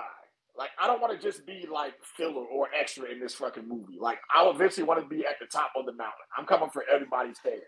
So when people feel that, not even I wouldn't say the word threat, but feel that you're a competitor or a heavy hitter in the industry, that means everything, all the other boxes should be checked at that point because nobody with a shitty collection is just going to look at that person and hear about them and go, oh, it's no big deal, nothing. You know what I mean? But when you see somebody constantly producing cool animals and coming out with some fire stuff, and like marketing is great, social media is great, and every year he's got some new world's first or some awesome project, and he's going, what? And you got to go, well, damn, he's on my radar now. You know, that's what I want. You know, so you can't have anything. You can't have all those other criteria without having that respect from your peers too. So, so it's funny you you talked about uh, the them calling you out for that. That's like when I was at Conroe, and I've said it before, but when Tracy Barker walked by my table and told me how great my boas looked, I mean, I held Holy it together shit. until she walked away, Yeah. and then I lost my shit when she walked away. I would have cried. Yeah. I'm a big bush like that though. I'm like super boy. Yeah, that would have fucking that would have did it right there, man. Sha- Yep. Sean's question is why are there eight different fucking names for solid white snakes? Ball pythons. That's all I gotta say, Sean. It's ball pythons. Uh, yeah. Just because there's different genes that do the same shit. That's it. So that's oh no. Did we lose us or I guess did we just lose Antoine? I still have internet. I think we lost Antoine. Let's let's see. Hit pause. Oh, there he Oh, is. there you go. Oh, We're back. oh, All thought- right. I blamed it on Sean because he fucking like stop stop putting him up there. He's fucking up everything. God damn it, Sean. Uh, well, I'll tell you. So we talked about mixing genes together and all, and these quad hets and all this stuff. Um, it, it, it also depends on which genes. Like there, there are certain things like you can't just put like four genes together and go, man, I got a, a four gene animal. Some of those genes together just look like shit. So like, like when we go to the white snakes, you can put some of these together and it just ends up a lot of a lot of things that get mixed together just end up taking away color. Like you just lose a lot of color and things fade as they get older. Yeah, it's got four or five genes in it, but uh, it looks like shit. Yeah. And then you have to kind of sometimes you got to be the bold guy to experiment too. Like, um, oh, excuse me, uh, recessive that's coming back right now is a genetic stripe, but it's really limited. So you can have two, three genes in the G stripe, and you might have like a little squiggly line on the side. You know, like some guy just came up with the hurricane genetic stripe, and all it did was make the stripe like squiggly instead of straight on the back. And that's it. I'm like, I spent three years on this. like, fuck it. And now, and now I gotta convince somebody that this subtle change in the gene has this other gene in it. So now I'm gonna charge you three grand for this animal. That's a hard sell, man. So, but you know, big shot to those people who you know get who experiment with those, and sometimes they don't turn out the right way. You know, so there's a lot of projects I get into when I finally hit what I want. It looks like a fucking turd. Yeah. and I'm just like, ah, I'm not showing that. you know, uh, but you know, but there's there, there's never just that end game with some of those genes too. So you always got to know, okay, if this is a big pattern mutation that's messing up the pattern of animals, do I keep it like this and just add color to it, or you know, like what direction go from there? So like, I know you guys seen the monsoon project. To me, every monsoon looks the same. Yeah. Every monsoon is to say like, oh, this is the light monsoon, that's the medium dark one, that's the dark rose. To me, it's like coffee. It's like coffee tint. It's shit too. Oh, you got the Pike Place dark rose monsoon. All right, cool. So I think with that, that's when you put lavender albino into it. You put Desert Ghost, Ultramel, Monarch. You know, do it that way, and that's the direction I'm going with it. So I have a couple of pairs of double head Desert Ghost monsoons. So I just want to make some bright speckly snakes now instead of just some. That, that's that's always been my problem with a lot of ball python morphs is they just you know, they fucking look the same. Like a lot of them, I'm like that. I'll, I'll so I hang out with a lot of ball python people at shows, oddly enough. Sure. But like they'll they'll point out things and start saying this is that, and I'm like, it's a slightly better looking normal. I don't understand. I don't understand it. It's still brownish, goldish color with black Well, markings. Because you're not seeing the potential in it, James. Shut the That's fuck up. why. That's why. all I, you're seeing, all you're seeing is the surface. You're not seeing what it can do to other things along the line. you're So, right, that- and because I, you- I don't you get don't, it. You don't, you don't have the eyes yet. And there's a time where I didn't either. Like you, like when Yellow Bellies first came out, and they were like, "Oh, this is Yellow Belly." I said, "This is normal." They were like, "No, if you, if you go like this and look at the flaming," I was like, "I have normals who have flaming and shit too. Is mine a Yellow Belly?" No, because I'm like, well, you know. So it took a, it, it, it took a while to kind of get to it. There were genes that I should have messed with years ago that because to me it looked like a normal, I just was like, nah, you know. But then once you see it in clown and pied and what it does to other things or the super forms, it made it a better animal. So So that's why I like it- things it- like clown, pied, gotta- banana, ultramel. I can look at them and go, yeah, that's different. That's definitely a different gotta, snake. James, you're gonna have to open your heart to um some new avenues and explore the wonders of that is Python Regis No, I'm good. and uh, I'm good. and um the Regis and Kathie Lee and um oh god. Fucking ball pythons. Uh so our other question of the week was uh what is one tool you wish you had in your collection? Uh which were some interesting answers here. Uh megan said a solar meter which was gonna be great because we were gonna have mcveigh on and they have one but i guess we'll have to wait till next week but yes, the solar meter is great, especially if you have things, that, lizards that need UV lights, tortoises that need UV lights, not your ball pythons that you're going to put in a closet. You, that's fine. You don't need it for them. Fucking ball pythons. Uh, humidifiers. Yeah, I guess. I don't know. I've always lived in places where humidity has never been an issue, but like Mhm. Antoine, I bet out there humidity is probably an issue for you. if I get five percent humidity, I'm it's gonna rain. Oh, so I can't imagine living in a place like, like Jason Miloradovich, who lives in Colorado. It's always dry there. I just can't imagine having to deal with that, and then have to deal like animals shed shed, and we don't really have shedding issues here because it's it's we live in a fucking swamp down here. yeah, I just have to use some kind of like coconut product, and I have to literally like spray it every every other day. And then um, they usually do well like that. So if I go maybe three or four days, that thing is bone dry in there, man, and they don't they don't do well. It's crazy. I can see where humidifier be issue. Uh, Douglas Ray White said he he needs an emu. He does. Uh, He Douglas, got one this weekend. He did. I saw his emu, his Mhm. stuffed emu, which would probably not kill him. Maybe Sean brought it in in a tote and like was shaking it around like it was, like had him and Tasha convinced that it was a live that emu was there. alive, and Tasha was fucking pissed. And then Sean reaches in and like pulls it out, and yeah, it was great. Fucking Douglas Ray White would get killed by an emu. That that would be North Louisiana man killed by emu. Right? Well, did you see? Uh, an Alaska state trooper. Well, he's like a judicial officer for Alaska state trooper. Got killed by a muskox this weekend The fuck? in his own yard. Fuck. Like in the middle of the night, heard his dog's going crazy because he's a musher. Yeah. Also, and goes out to check on his dog. There's a freaking muskox out there, and it gored him. And Fuck that. yeah, See, but that's how you go. No, man, like I don't want to fucking die from choking off a muffin. or heart, like- a heart oh, attack, oh, right? Oh yeah, it was Or- crazy, man. Uh, Antoine got the COVID vaccine, and then uh, he went to sleep, and fucking he got myocarditis and died. You know how pissed off I'd have fucking haunted all you motherfuckers if that shit took me out. No, man, like that's some bullshit. I would have been like fucking Antoine's pet jaguar. He decided to turn left one day when he wanted to go right, and he ripped his throat out. That's some gangster shit. Anton was laying in the That's like- hospital. Don't let me die from this. yeah. yeah, hell no. Someone bring in a lion. Let it tear me apart. I need something to happen quickly Yeah. before I go. And if that does happen, feel free to lie. You're like, yeah, man,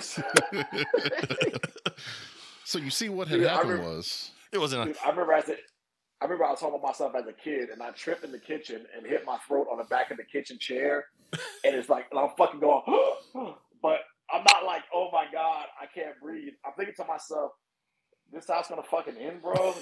This is this is how the story ends. This is bullshit. I'm not gonna lie. I'm Every like, time, I'm still a virgin, motherfucker. Like, why am I gonna fucking die? every time I'm Break home my alone and I like I'm eating like Doritos, I'm like, I don't want to choke right now on these Doritos. I'm home alone. No one's here to save me. Yeah. This is the worst fucking way to die. I was like, I've been at the shop by myself for the last two days, and I'm like, fuck. If I'm like have a heart attack or something, that's just it. I'm just not gonna come home tonight, and Yeah. Rachel's gonna be like, "Where's Robert?" and drive up here, and here my here I am. and then I feel sorry for the motherfuckers that got to carry me out. that's what. I told Rachel, look, if I'm having a heart attack upstairs, push me down the stairs because I don't know how you're gonna get me out otherwise. Oh, Uh, Mac, Max Hicks said the thing, the tool he needs is a 750 credit score. yeah, that helps. bro, let me, man. That is true. You're in the wrong hobby for that. Uh, Jason Miloradovich said an ultrasound. Yeah, I guess. That's Yeah. good. Uh, Drew Schultz said more cameras to put in his enclosures, which would have been great because I had, Ryan McVeigh has cameras, which we'll ask him about next week. But uh, Yeah, I got one from. I got a VivTech camera too. So did you get one? uh, just in case um, of those escapees, man, I gotta see if I can figure out their route. Have you hooked it up and all? Have you started, have you used the camera? I didn't even put it up yet, but I purchased it. Something's gonna get out and be like, check the camera. Well, the camera's in the box, so I'm gonna, yeah, I'm gonna do. I'm gonna put it up soon and do a whole review on it and everything like that too. So yeah, Ryan's awesome, man. I got to talk to him at a few shows and stuff too. So fucking, I definitely support VivTech. I want to look at all. I want to check out all of his sensor products that he has and all those monitoring things and that whole that whole thing. So that's I'm looking forward to talking to him about all that stuff. I mean, I love the bulbs, but I really want to look at some of the other things that I can use uh, just on my equipment, just for like peace of mind. Um, Robin Williams says Robin Williamson. I was gonna say Robin Williams, but Robin Williamson. That's Robin and Yeah, no, Arnold Dragons. Yeah, yeah. Me and my sister both say a man that knows how to use pro- uh, power tools so that they don't have to build and repair everything themselves. That come in handy. that's overrated. That's that's overrated. Uh, Eric at Colossal Constrictors, who's doing our giveaway, said also said an ultrasound. Um, Andrea Schli- Schlief, Schliff, Schleif, however you pronounce it. Tongs hooks with a GPS device, still missing several and can't ever find them. Yeah. That is why I love having places to be able to, like, I have uh, those things you can put on the wall that will hold like a broom or a mop. That's where like my Mhm. tongs will go, or my I have like for like small feeding forceps, I have a magnetic strip, and they just stick to that, so that I can always find where they are. Uh, Joshua Stover said Wi-Fi controlled anything. Bad part about living in the sticks is there's no decent internet though. That that would make it hard. Uh, Todd Mills said a building to move all of this out of his home. Uh, Todd Sanders said an ultrasound. Uh, Paul Fiorito said one ridiculous fan that promotes me for every day, free for every day. Well, I mean, nice. the problem is you're not going to get any fans because you don't want to talk to customers after you sell things to them, Paul. So uh, there's a problem there. Uh, Justin said a program that combines some of the features on Morph Market with some of the features of Reptile Scan all in one app, which is what Jake uh, Justin just kind of came out with. hmm Uh, and then uh, Jack Ottaway said a UV meter, which again, check out VivTech. They have UV meters. What uh, is there anything that you're wanting to get? I mean, you said you just got the camera, which you haven't hooked up yet. But anything else that you're wanting to get for your collection, tool wise, not animal wise, but things to make your life somewhat easier? Oh, the ultrasound was a big game changer for me. So that's probably my most significant purchase in the past three years, I would say. So um, it's got me to the point where my breeder males, I'm not overbreeding them and wearing them out. And dude, I've killed some males in the past. You know, I was like, hey, I can get one more tie out of him. He's blah blah, and then fucking he put him in there, and he just you know fucking to death and stuff too, man. So that's that's not really good business model, and it's not really healthy for the animals either. So, but you know, knowing the females follicle development, exactly where they are and when to breed them and when not to, it just saves you a lot, man, and kind of lets you dictate your male's workload for the year. So it's been super productive for me, and uh yeah, it's been because you can't pay me enough to pound pig, dude. I've been trying to do this shit for fucking for damn near two decades now. If I squeeze a female, put my finger up her fucking thing, and she shits out a fucking missile across the room. I got I got jujitsu hands, dude. This fucking I got a fucking robot grip, man. I can't. I don't I don't I don't I don't have that mama alligator touch where I can be deadly when I want to be, but really really soft. Nah. So going back to to ways we want to die, uh, and, and your Yeah. ball python there, my dad uh, fucking to death doesn't seem like a bad way to go. So- I do have a couple of boa males that I need to separate from the females just because they've been fucking nonstop, and which is not good in the fact that obviously they haven't knocked them up yet. But I'm like, they're gonna keep fucking, so I need to go ahead and try and pull them and get some food into them, and then then try putting them back and see if that helps. But I think Rachel's starting with her Dumeril's boas. She's feeding them tonight, so in two weeks she'll start pairing them. So yeah, I'll be in that same because they have to stay paired for a couple months. Yeah, for a while, yeah, And then so we uh, might have babies by this time next year. I didn't mention last week. Uh, I finally put my rubber boas in the freezer Oh, you did? for the season. So, but I, I'm far less stressed now than I was two seasons ago, ago when I did yeah. the first time. Now I'm just like fucking put them in the freezer. I'll see them in three months. It's fine. Say Oh, I thought freezer You been like literally frozen. You've been Oh, like brumating them. Yeah, because like they'll they, it drops down to like 40s, like low 40s, and so even on the back of the tub in the in the wine cooler will form ice. Um, and they'll still cruise around with ice around them. Fucking rubber boas. You Uh, put me in forty degrees, I'm dead. Hell no. Darren Watson's new bus- new breeder name, fuck to death pythons, oh, that'd be dope. FTD pythons. nice. You, You might explain get sued FTD by- you do FTD, you might get sued by the big uh, trucking company. Oh yeah. Um. see, Amanda said, "Glad our chameleons are color coded with breeding. No ultrasound needed. Uh, pink is receptive. Black is gravid. That'd be so much easier if, if snakes just change Oh, colors. Right. I know, right? Could, could you just turn pink when you're ready to fuck? Oh. man. Anyways, Your dad's going to have a comment on that one. Yeah, probably, probably. I'm just gonna ignore him. So uh, there was a new study that came out, um, and actually, uh, it came from a listener uh, who we got our new logo from. Sent this to me, but scientists have discovered that female snakes have a clitoris. Like, there's no joke to go with that. That's a factual thing. Uh, They've discovered that female snakes have a clitoris, and I'm assuming. Hmm. Uh, that it was male scientists that were working on this project for a long time, How which is why they didn't find it. money was donated was uh was granted to study that? I don't know. Is my next question. but uh, it was it was Like all or most, some. it, they Like, they looked at several different ones and they all had them, so it's kind of assumed that they all have them. It was a female scientist that finally found the, the snake's clitoris. Because men aren't good at They it. just you can't apparently. can't find it. So Jana King said the world would be a better place if everyone turned pink when they were ready to fuck. No, because you just walk around seeing a bunch of pink dudes walking out. Yeah, every man would just be pink all the time. Wife, wife is walking with her husband. All of a sudden, hot chick walks by and he turns pink. What's that for? Nothing. It's you. I swear. Going to Hooters, every dude, and there's bright ass pink, just glowing bright pink. And then women are women are just never pink ever. Have headaches and stuff. So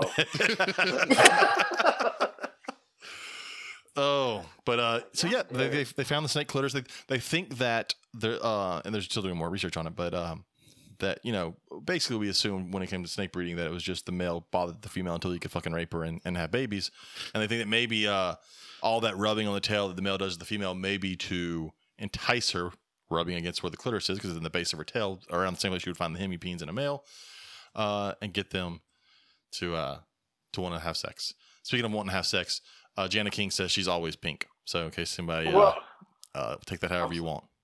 I'm sorry, huh? I mean, which will. I mean, which will also explain why a lot of snakes are breed outside of season when they're not ready to, so they're just fucking for fun.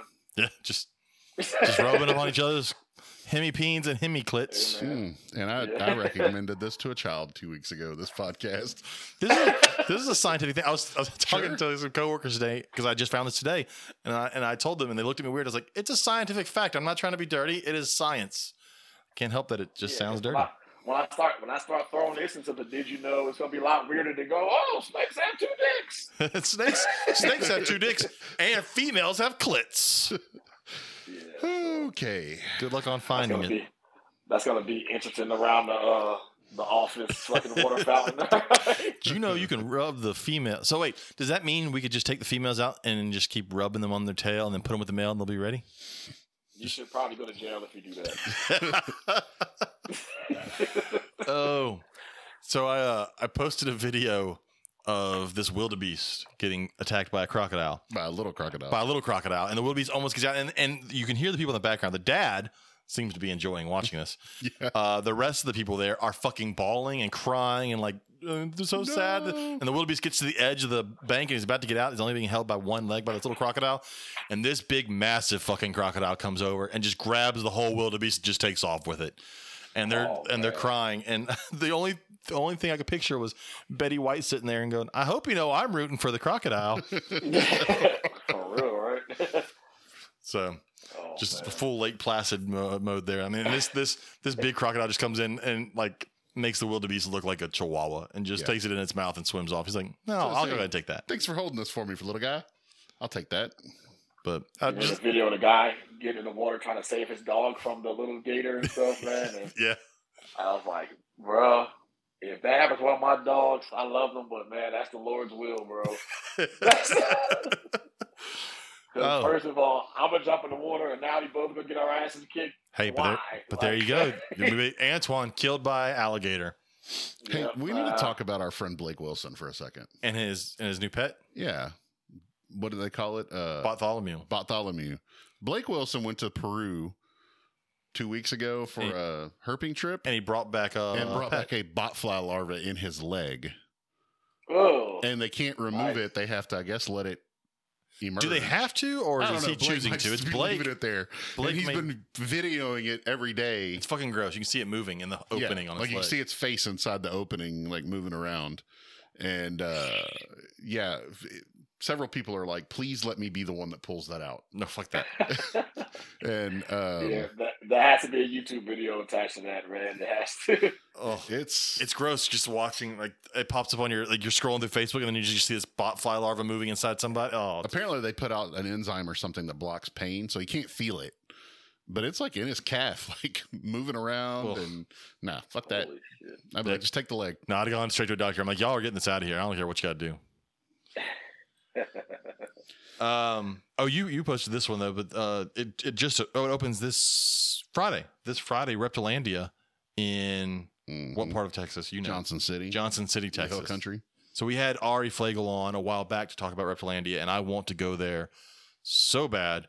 Um, the exhibits and the cages that it's it's a it's a reptile zoo that they built in Johnson City, Mhm. um, and it looks amazing. He's got these giant multi-species uh, setups. Uh, we've saw videos of where like the Diamondbacks were like combating, uh, which looked really cool in the setup. Um, so that opens up this Friday. Tra- Travis Wyman just posted a uh, article about a cat eye snake biting someone in Belize and what it did to their hand. And, Oh, is that the one where it turns like like almost looks like necrotic, but Mhm. Yeah, we, yeah. We have a cat eye snake. yeah, Yeah, it's a it's a rear fang Mhm. venomous snake. Oh, I know. I know. I'm gonna make sure Rachel reads that. But uh, so yeah, so go out to Reptilandia in Johnson City. How far is that from us? That's a while a ways out there. Mm, About four hours, four to five hours. Ooh, that could be fun to go to. Yeah, no, but the great thing is, is it's near Fredericksburg, and there's all kinds of cool stuff to do out there. But why would we want to do anything besides go to Reptilandia. Reptilandia? He says is, the there uh, big, is there a big airport near there? San Antonio, about two hours. Okay. Okay, yeah, that's not too bad. he said uh in the poster it says love Actually, reptiles. Austin's closer. Is it? Austin's closer. I'm looking at the map now. Said this is a place for you. Reptilandia is one of the biggest Oh. indoor reptile zoos out. It's indoors also. So It's only by- three hours and 42 minutes from here. from here, ooh, that's, we could do that. Yeah, that's easy. Uh, That's like going to Lafayette. yeah, the biggest indoor reptile zoo out there with an. Why is he gonna use big ass words? Dude, they got a, pl- a restaurant in town called Fat Boy Burgers. It's named after me. I oh, mean, oh, sign me up. we're going. Okay. He's got a- He's got a temperate building, which means air conditioned. I'm fat. That sounds amazing. Two story tropical building showcasing species from all over the world. wait, wait, wait, wait, wait, wait, wait, wait. The word you got hung up on was temperate. No, I didn't get hung up. I said I'm all in for that. 'cause It's, it's air conditioned. It's air conditioned, and I'm fat. I'm I, I love temperate. I love temperate rooms. Temperate, if temperate kicked your ass, boy, we No. gotta talk. No, it was Okay. it was eth- Okay, it was the ethnographic museum. He has a museum of like all the different places around the world, like cultures and stuff. So like tribal mask and all the types of things. Because he's gone to New Guinea, so he's got like new, a lot of New Guinea stuff. He's got some African stuff there, uh, South American, uh, uh, tribal stuff there. So that's a cool museum on top of the animals. That's oh, that's dope. Yeah. Um, Add that to the add that to the trip for 2023. Yeah, I, I can't wait to go there. Like I said, he he sent he's posted videos and he talked about it. These cages are huge. They're they're bigger than most zoos, and like I said, there's several species in them, and so it's basically like looking at a chunk of a forest and seeing what's really happening in the forest, not just a small little cage with a python sitting in the corner, going, "Oh look, there's a python in the corner." Uh, Jana says, "Who is your top three for the contest?" Inquiring minds are dying to know. Well, of course, Caleb, Caleb, and Caleb. It's uh, it's less than an Oh, hour from the yeah. Austin show. Oh, is it really? Yeah. oh, that's cool. So we'll have to go there. Uh, Jana, he told us earlier before he got here that he was never going to vote for you, um, and, then, and then it was only going to be Caleb. Caleb has all of his heart. All of it. So No, Antoine, have you actually met Caleb in person? yeah, Yes. Yeah. A few times. at Yeah. Arlington, right? That's- Yep. Yeah. It was, he drooled all over my shoulder, but I mean, other than that, he's like, "Hi." I'm like, "Oh, this is cool." so, no, yeah, um, yeah. He he latched on to me for most of the show, and we hung out and had a good time, man. Yeah. So, um, uh, well, Janus she's up there, and Reggie, and um, and I think uh. Courtney Stephen from Leviathan, man. They, the three of them just been killing it, man. You know, so even though um, Andrew is my boy, and I put him, I got him to do the first episode that was on my show, but um, he's gonna step it up apparently uh, this week. So I'm excited to see what he does. He's gonna have some like cool shit he's supposed to be posting. So we'll see. But uh, it's it's gonna be close, man. And honestly, if any of those guys win, I'd be happy. You know, because they're actually those actually people I would actually listen to on a full podcast for an hour and a half, two hours anyway, too. And they all have some cool animals. So um, I think I asked the question on last week's debates, but it never um, it never got around to being asked. But uh, I said, who has the best collection out of everybody? And nobody answered it. So I, I thought that was like a huge fight. You know, this kind of, kind of got brushed over. So, you know, I actually want to listen to, somebody that actually put in the money in and has some dope stuff. So we'll see how it goes, man. And, and I still honestly don't know who my 25% vote is going to. So, so whoever fucking kills it at the, you know, at the wire, that's who's going to get it. It's it's Caleb. It's all right. But I'm it like, but like I said though, I'm I, I'm kind of sad, but at the same time, I'll be happy to pass the torch on to the, to the newest generation. Uh, Brian McDowell posted a picture of a martial eagle, eating a savannah monitor up in a tree. Like it's just the head of a savannah monitor hanging from its claws. I saw that. It's That's badass. that's fucking mm. crazy. Man, we're already eight forty-five. It is. It is. Time goes by fast when you're having fun, I guess. Well, you guys let me run my yak for a an hour and a half. When you're talking about clitorises, it just tons of fun. It just, it just, it just flows, you know. I mean, I'm trying to read all the all these Shit, ball python people in this birthday. chat. Jesus Christ! You bring in one ball python person, and the rest of them follow them in.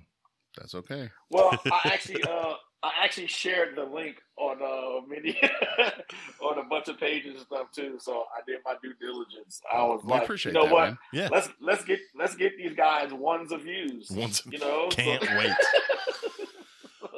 Uh, so there were several. What you? There were several posts on Facebook this week that I found interesting. Uh, one was the oh shit, what was there was one about but but you you were trying to find pictures like bad pictures on Morph Market or whatever of people's animals. Um, Like the guy that's holding the Dumeril's boa and his fucking dirty ass foot with no shoe on is right there underneath it. and then the the next picture is like, I swear this guy's arm hair has to be six inches long. And it's like the snake is like hiding in his arm hair. And I sent that to Chris Eaton and he goes, Is he fucking naked? Dude, I Uh, want to do a picture like that where I'm like doing like a reflection into my incubator and I'm like butt ass naked. Fucking snake. that's like the ones you see on like like Facebook Marketplace. The will go around where someone's like selling a TV yeah, and they're standing there naked when they take the picture of the TV. yeah. Man, I'm just looking at the lizard moving around. What's wrong with people? bro? A lot. a lot is wrong with people. Uh, there was someone that posted a, a picture earlier this week asking for help. Their their boas. So they had this small like. Have you ever seen the small like flat critter keepers? Not the tall ones, but like they're made for like tarantulas. Uh, they had two boa babies in there, and then they had below it in a tank with a heat rock, a ball python, and they were trying to figure out why their snakes weren't eating. None of them were eating. And like this, this picture is why they're not eating. Two boas. Two boas and a critter keeper. What could go with no, with what obviously looked like no heat on them. And somebody said something. You have two boas in there? Well, they're babies. Oh, Okay. Still an issue. Yeah. Oh, fucking people. I had, a, I, had a, I had a local rescue person here that um bought like some it was like a passed out enchi like three years ago, and then they came back later and bought another little simple snake. And was like, "Yeah, the snake I bought from you died like a few months back. Uh, I want to get my money back." I'm like, "Well, was it eaten? No. How's it set up? Well, I had a house with the other snake the whole time, and uh, but it seemed fine. I was like, "Well, what was your heat source? Oh, I had this big red lamp in there." Well, you should give me money for being stupid. I'm like, you're a terrible rescue, first of all. Let's start with, and then, and then this word rescue gets thrown around so Uh, crazy. I'm like, most of these people aren't rescued, bro. No. You're just fucking, you're just trying to get snakes for fucking the cheap, and then you're just fucking getting a couple meals in them, if that, and I- then just flipping them. When I see, uh, I'm looking to rescue a ball python, no normals, please, then you're not a fucking rescue. yeah. Or I just rescued this snake from PetSmart for three hundred dollars. Yeah. I hate All right, that good one. job on your $75 pastel there. Fucking nuts. hmm I'm like, if you if you bought it, you didn't rescue it. That's, that's not the same thing. Yeah.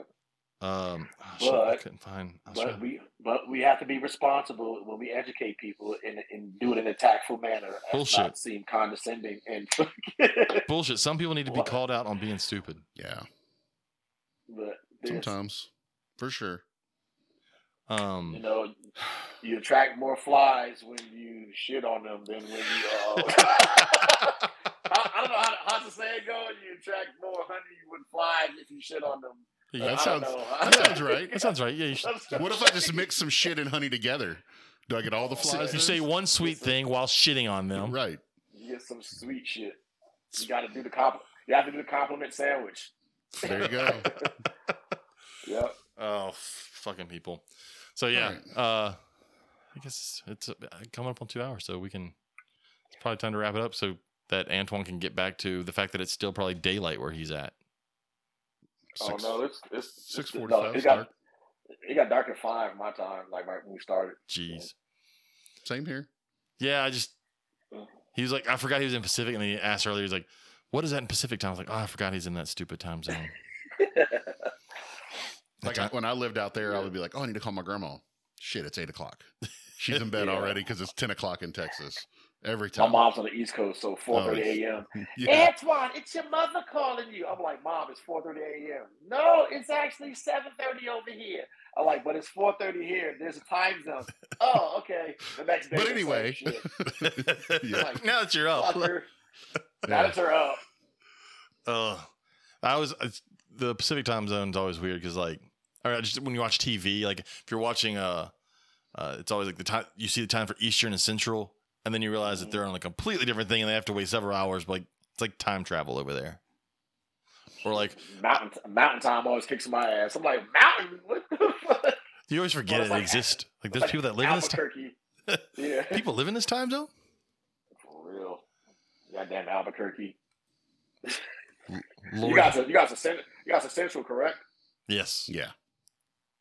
Central. we're we're Chicago time zone, which is how it always shows up on like anything when you're picking. I don't know why Chicago became the place, but that's always like, what times do you live? New York, Chicago. I'm like, I guess Chicago. I have to claim that, but nowhere fucking near it. Yep. I'm just looking at some of the. These are all people, I guess. Let's see. Lori Grace says she doesn't know people well enough to rip on them yet. You don't have to know people well enough to rip on them. Go for it. Yeah. James makes an art out of that. Fucking, it's it's amazing. Be be confident in yourself and make fun of people. It'll make you feel I like was- a better person. I will say this, James, man. I'm jealous that uh our class from last year didn't like do these big social media pushes the way that these guys are and made it a little bit more like competitive, you know? Like half of our class is like, Oh, I'm just gonna bow out I'm just not gonna do anything and Yeah, I'm I- went oh, through the man, process of making memes, and everybody else just kind of disappeared. Like, Yeah, dude, like I was just fucking like I, I enjoyed it, man. I just wish like more people knew who you were, so that way it'd have been more fun to rag on you. I agree. I, agree. I wish more people knew. it.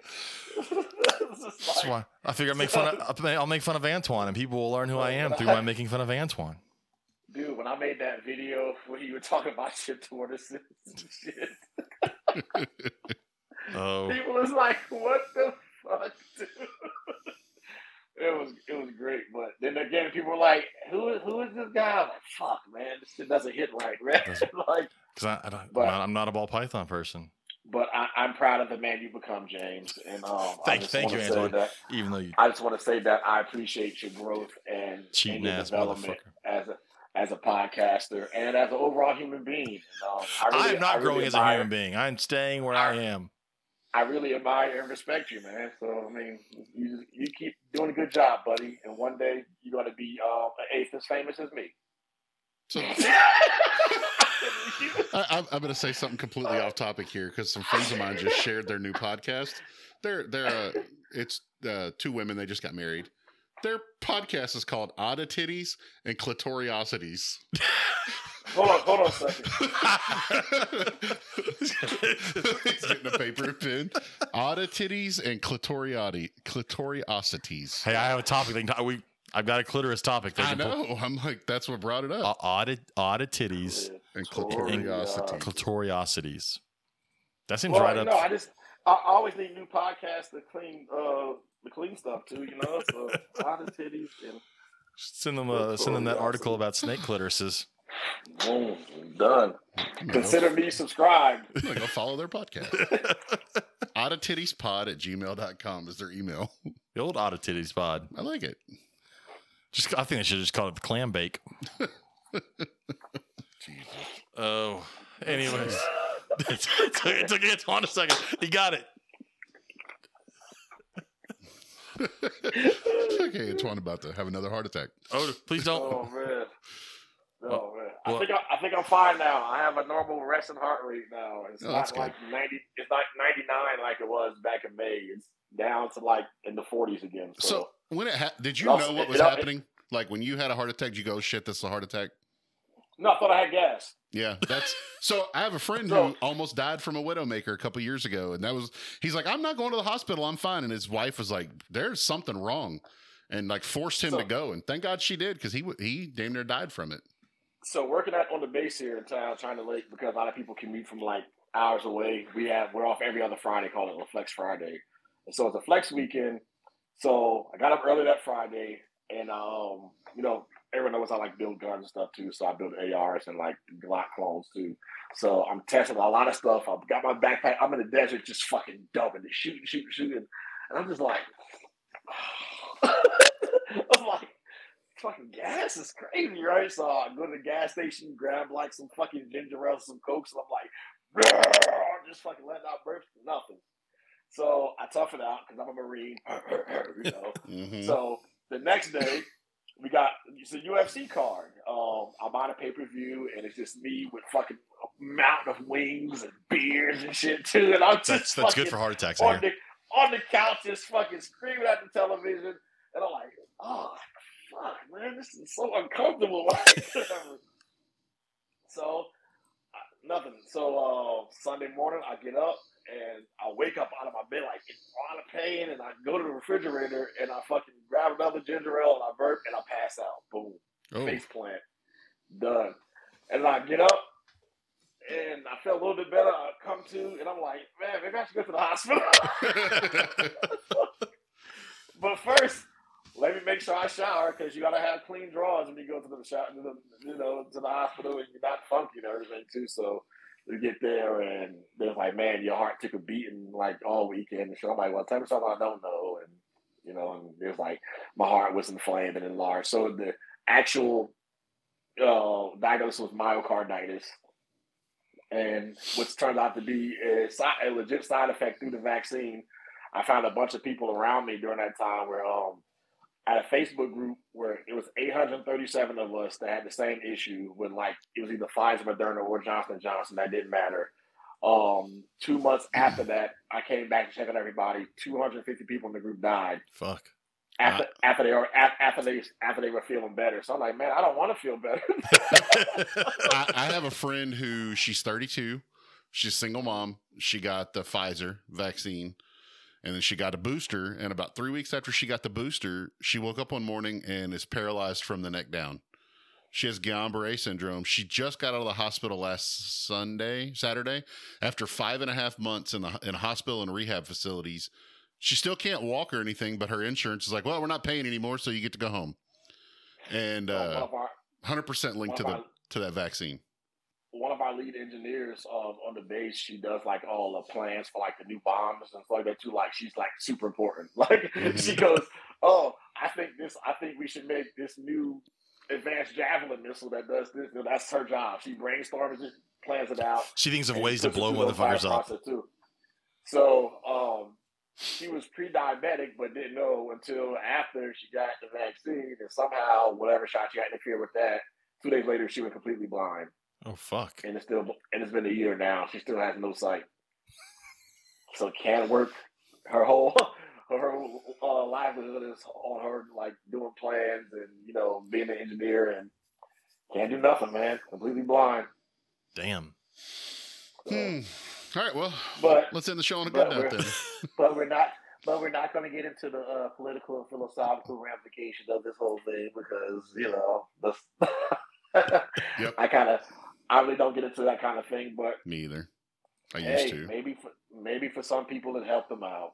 You know what I mean? And I got COVID three times since the vaccine, so. mm. I got it. but I got I got I got I got a little card that led me into one of the reptile shows in California, though. I got uh I got the vaccine, got COVID a week later, went back and got my booster like three weeks later, or the second shot like three weeks later, and they were like, Oh yeah, you're fine. That shit almost killed me. And I've had COVID twice since then. So I'm so they're yeah. So the numbers are coming back up in California, so they're making us wear masks on base tomorrow. So they said you have to wear a mask or you can go home. I was like, hmm, checks bank account. All right, I'm going to test this theory. I got fights this weekend, so if you're going to send me home early, and I got to, and I'm already taking off Friday. All right, I got you. Let me fucking call your bluff. And I'm also the only electrician at my job now because nobody wants to work on a Harrier because it's a dying jet, and no one wants to move to California because it's California. So They still, I they don't still make I, they don't still make Harriers, do they? no, um, the F thirty five is replacing it, but the F thirty five is still a piece of shit. So until they got it figured out, we still have to dump a bunch of um, 2000s technology into an Atari twenty six hundred. yeah, that's about right. when I used to work at the San Diego Aerospace Museum, and we had a Harrier, and uh, it was in our flying museum, but they were like, "We'll never fly that piece of shit again." um, Only thing everybody I know is that it, it, it can go up. yeah, It can go straight up. That's that's about Yep, you don't need a full carrier. You can get the LHDs and stuff like that too, and Mhm. You know some close air support. But it's it's a cool concept, and it's Yeah. always fun to watch at air shows too. But it's just like every time you see that thing at an air show, just know that there was like almost a month of maintenance to get that thing. I, I had a customer at the Austin show a couple weeks ago that actually lives here.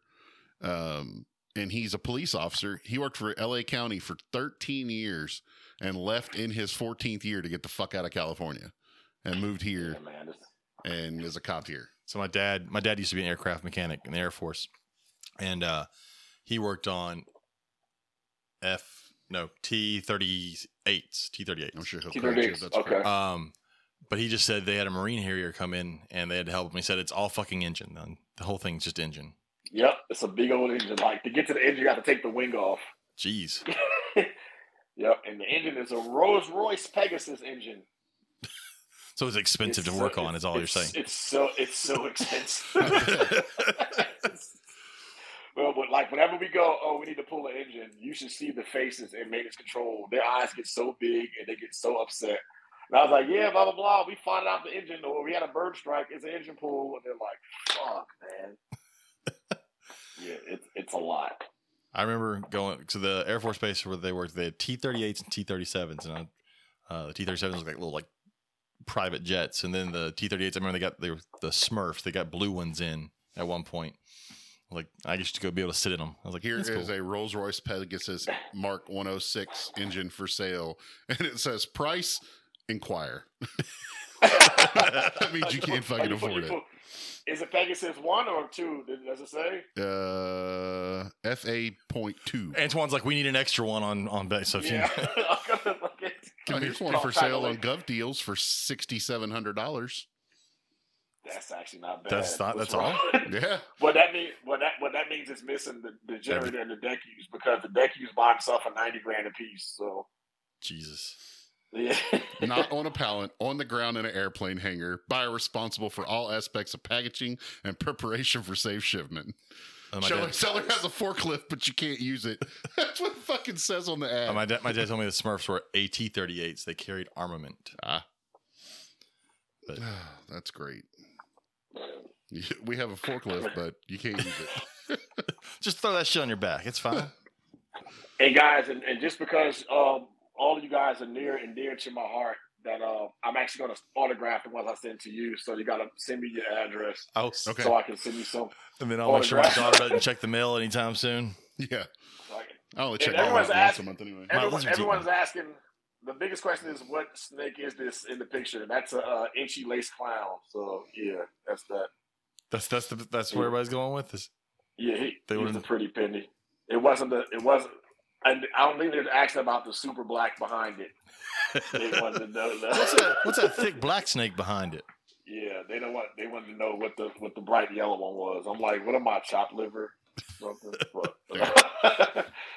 No. Yeah, so you guys shoot me your address and I'll Just I'll send, send Get you some- guys out too. And Some black snake moan there. so, so that'd be cool. Oh man, I just thought it was a you know obviously it's a it's a gag, but it's also a good gesture and stuff too. And you know, so if if something does happen to me, you know, you guys can have this memento to hold near and dear to your heart. I- you know. Well, I, I plan on holding it near and dear, Not on my heart, though. but not near my heart. Keep it away from my wife. Oh, All right. man.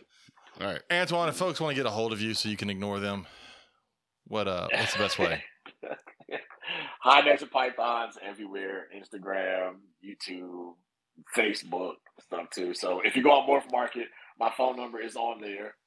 And I regret this every podcast because someone goes, Hey man, just testing to make sure it's really you.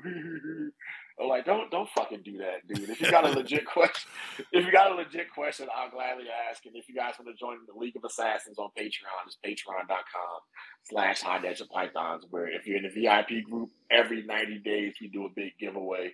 So at the end of the year, we're actually going to do probably like a triple head female or like a three to five thousand dollar animal. So, Ooh, I could But win, I could win a but- ball but- python. but you got to be in it for three months in order to be eligible for the contest.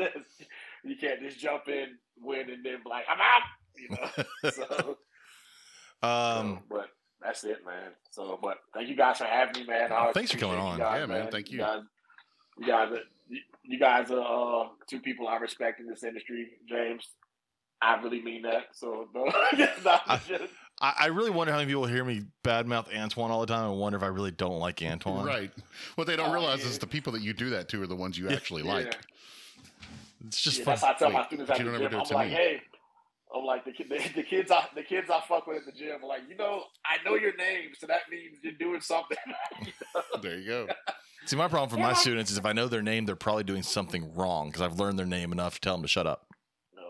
No, that's funny. And speaking of students too, I want to shout out to my guy Jacob Gallagher. Um, he's my longest running student. I had him from kindergarten until twelfth grade. Oh, damn. He just graduated. He just graduated Marine Corps boot camp this past weekend and came by the house Well, that's awesome. uh, awesome, because man. he actually has a ball python too. So he grabbed a small rat from me, and we took some pictures and hung out. so you too. just turned them into a mini version of you. Yeah. And I make sure to tell him, I said, look, don't get anyone pregnant right now and don't get married. He goes, oh, I'm getting married in a month. I'm like, what the fuck, motherfucker? Learn from my mistakes, goddammit. but he graduated the same uh, company and uh, battalion as uh, as I did. So uh, That's awesome. pretty awesome. It's You Kilo, know- Kilo, Kilo Company. When I lived in San Diego, it, it- I was in college, and when you met a girl, you ask her, "Do you date Marines?" And if she said yes, just move on, because there's two types of girls in San Diego: the ones that date Marines and the ones that don't. And the ones that date Marines generally have some psychological issues. And dude, and so North Carolina has, uh, you know, Eastern Carolina University, right? Mhm. Yeah. They have so the ECU Pirates. They have a class, an NDOT class, explaining to you why you shouldn't date Marines. I'm like, that's so. I'm like, that's so awesome. We're doing a great job. We also didn't go to Tijuana on Friday nights Oh, because man. that's when boot camp graduated was Friday, and that's when all the 19 year old Marines would be in Tijuana drinking. And Getting some donkey shows. you did not want to be there if you weren't a Marine because uh, you know, they're full of Well, pent up uh, energy and and They'd be pink. They'd be bright pink. Oh yeah, they're they're ready to do a couple things. Start with F.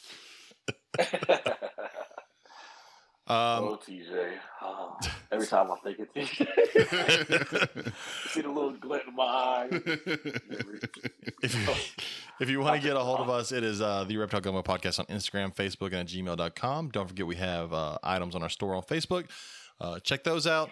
Uh, don't forget our doing our giveaway each week this month. So again, comment on our questions. Everyone that's commented on the questions this week will be drawn next week for another uh, infrared temp gun from our friends over at Colossal Constrictors. And I think that's it. Uh, Thank great night. Awesome. I'm so glad we finally got you on, and thanks for coming on in super short notice. I was really expecting you to go, no, I can't come on. I was like, fuck. But Yeah. yeah, love you guys. Stay black. All right, buddy. Later. Hang out for just a second, Antoine. I will. all right, all right. Goodbye, everybody.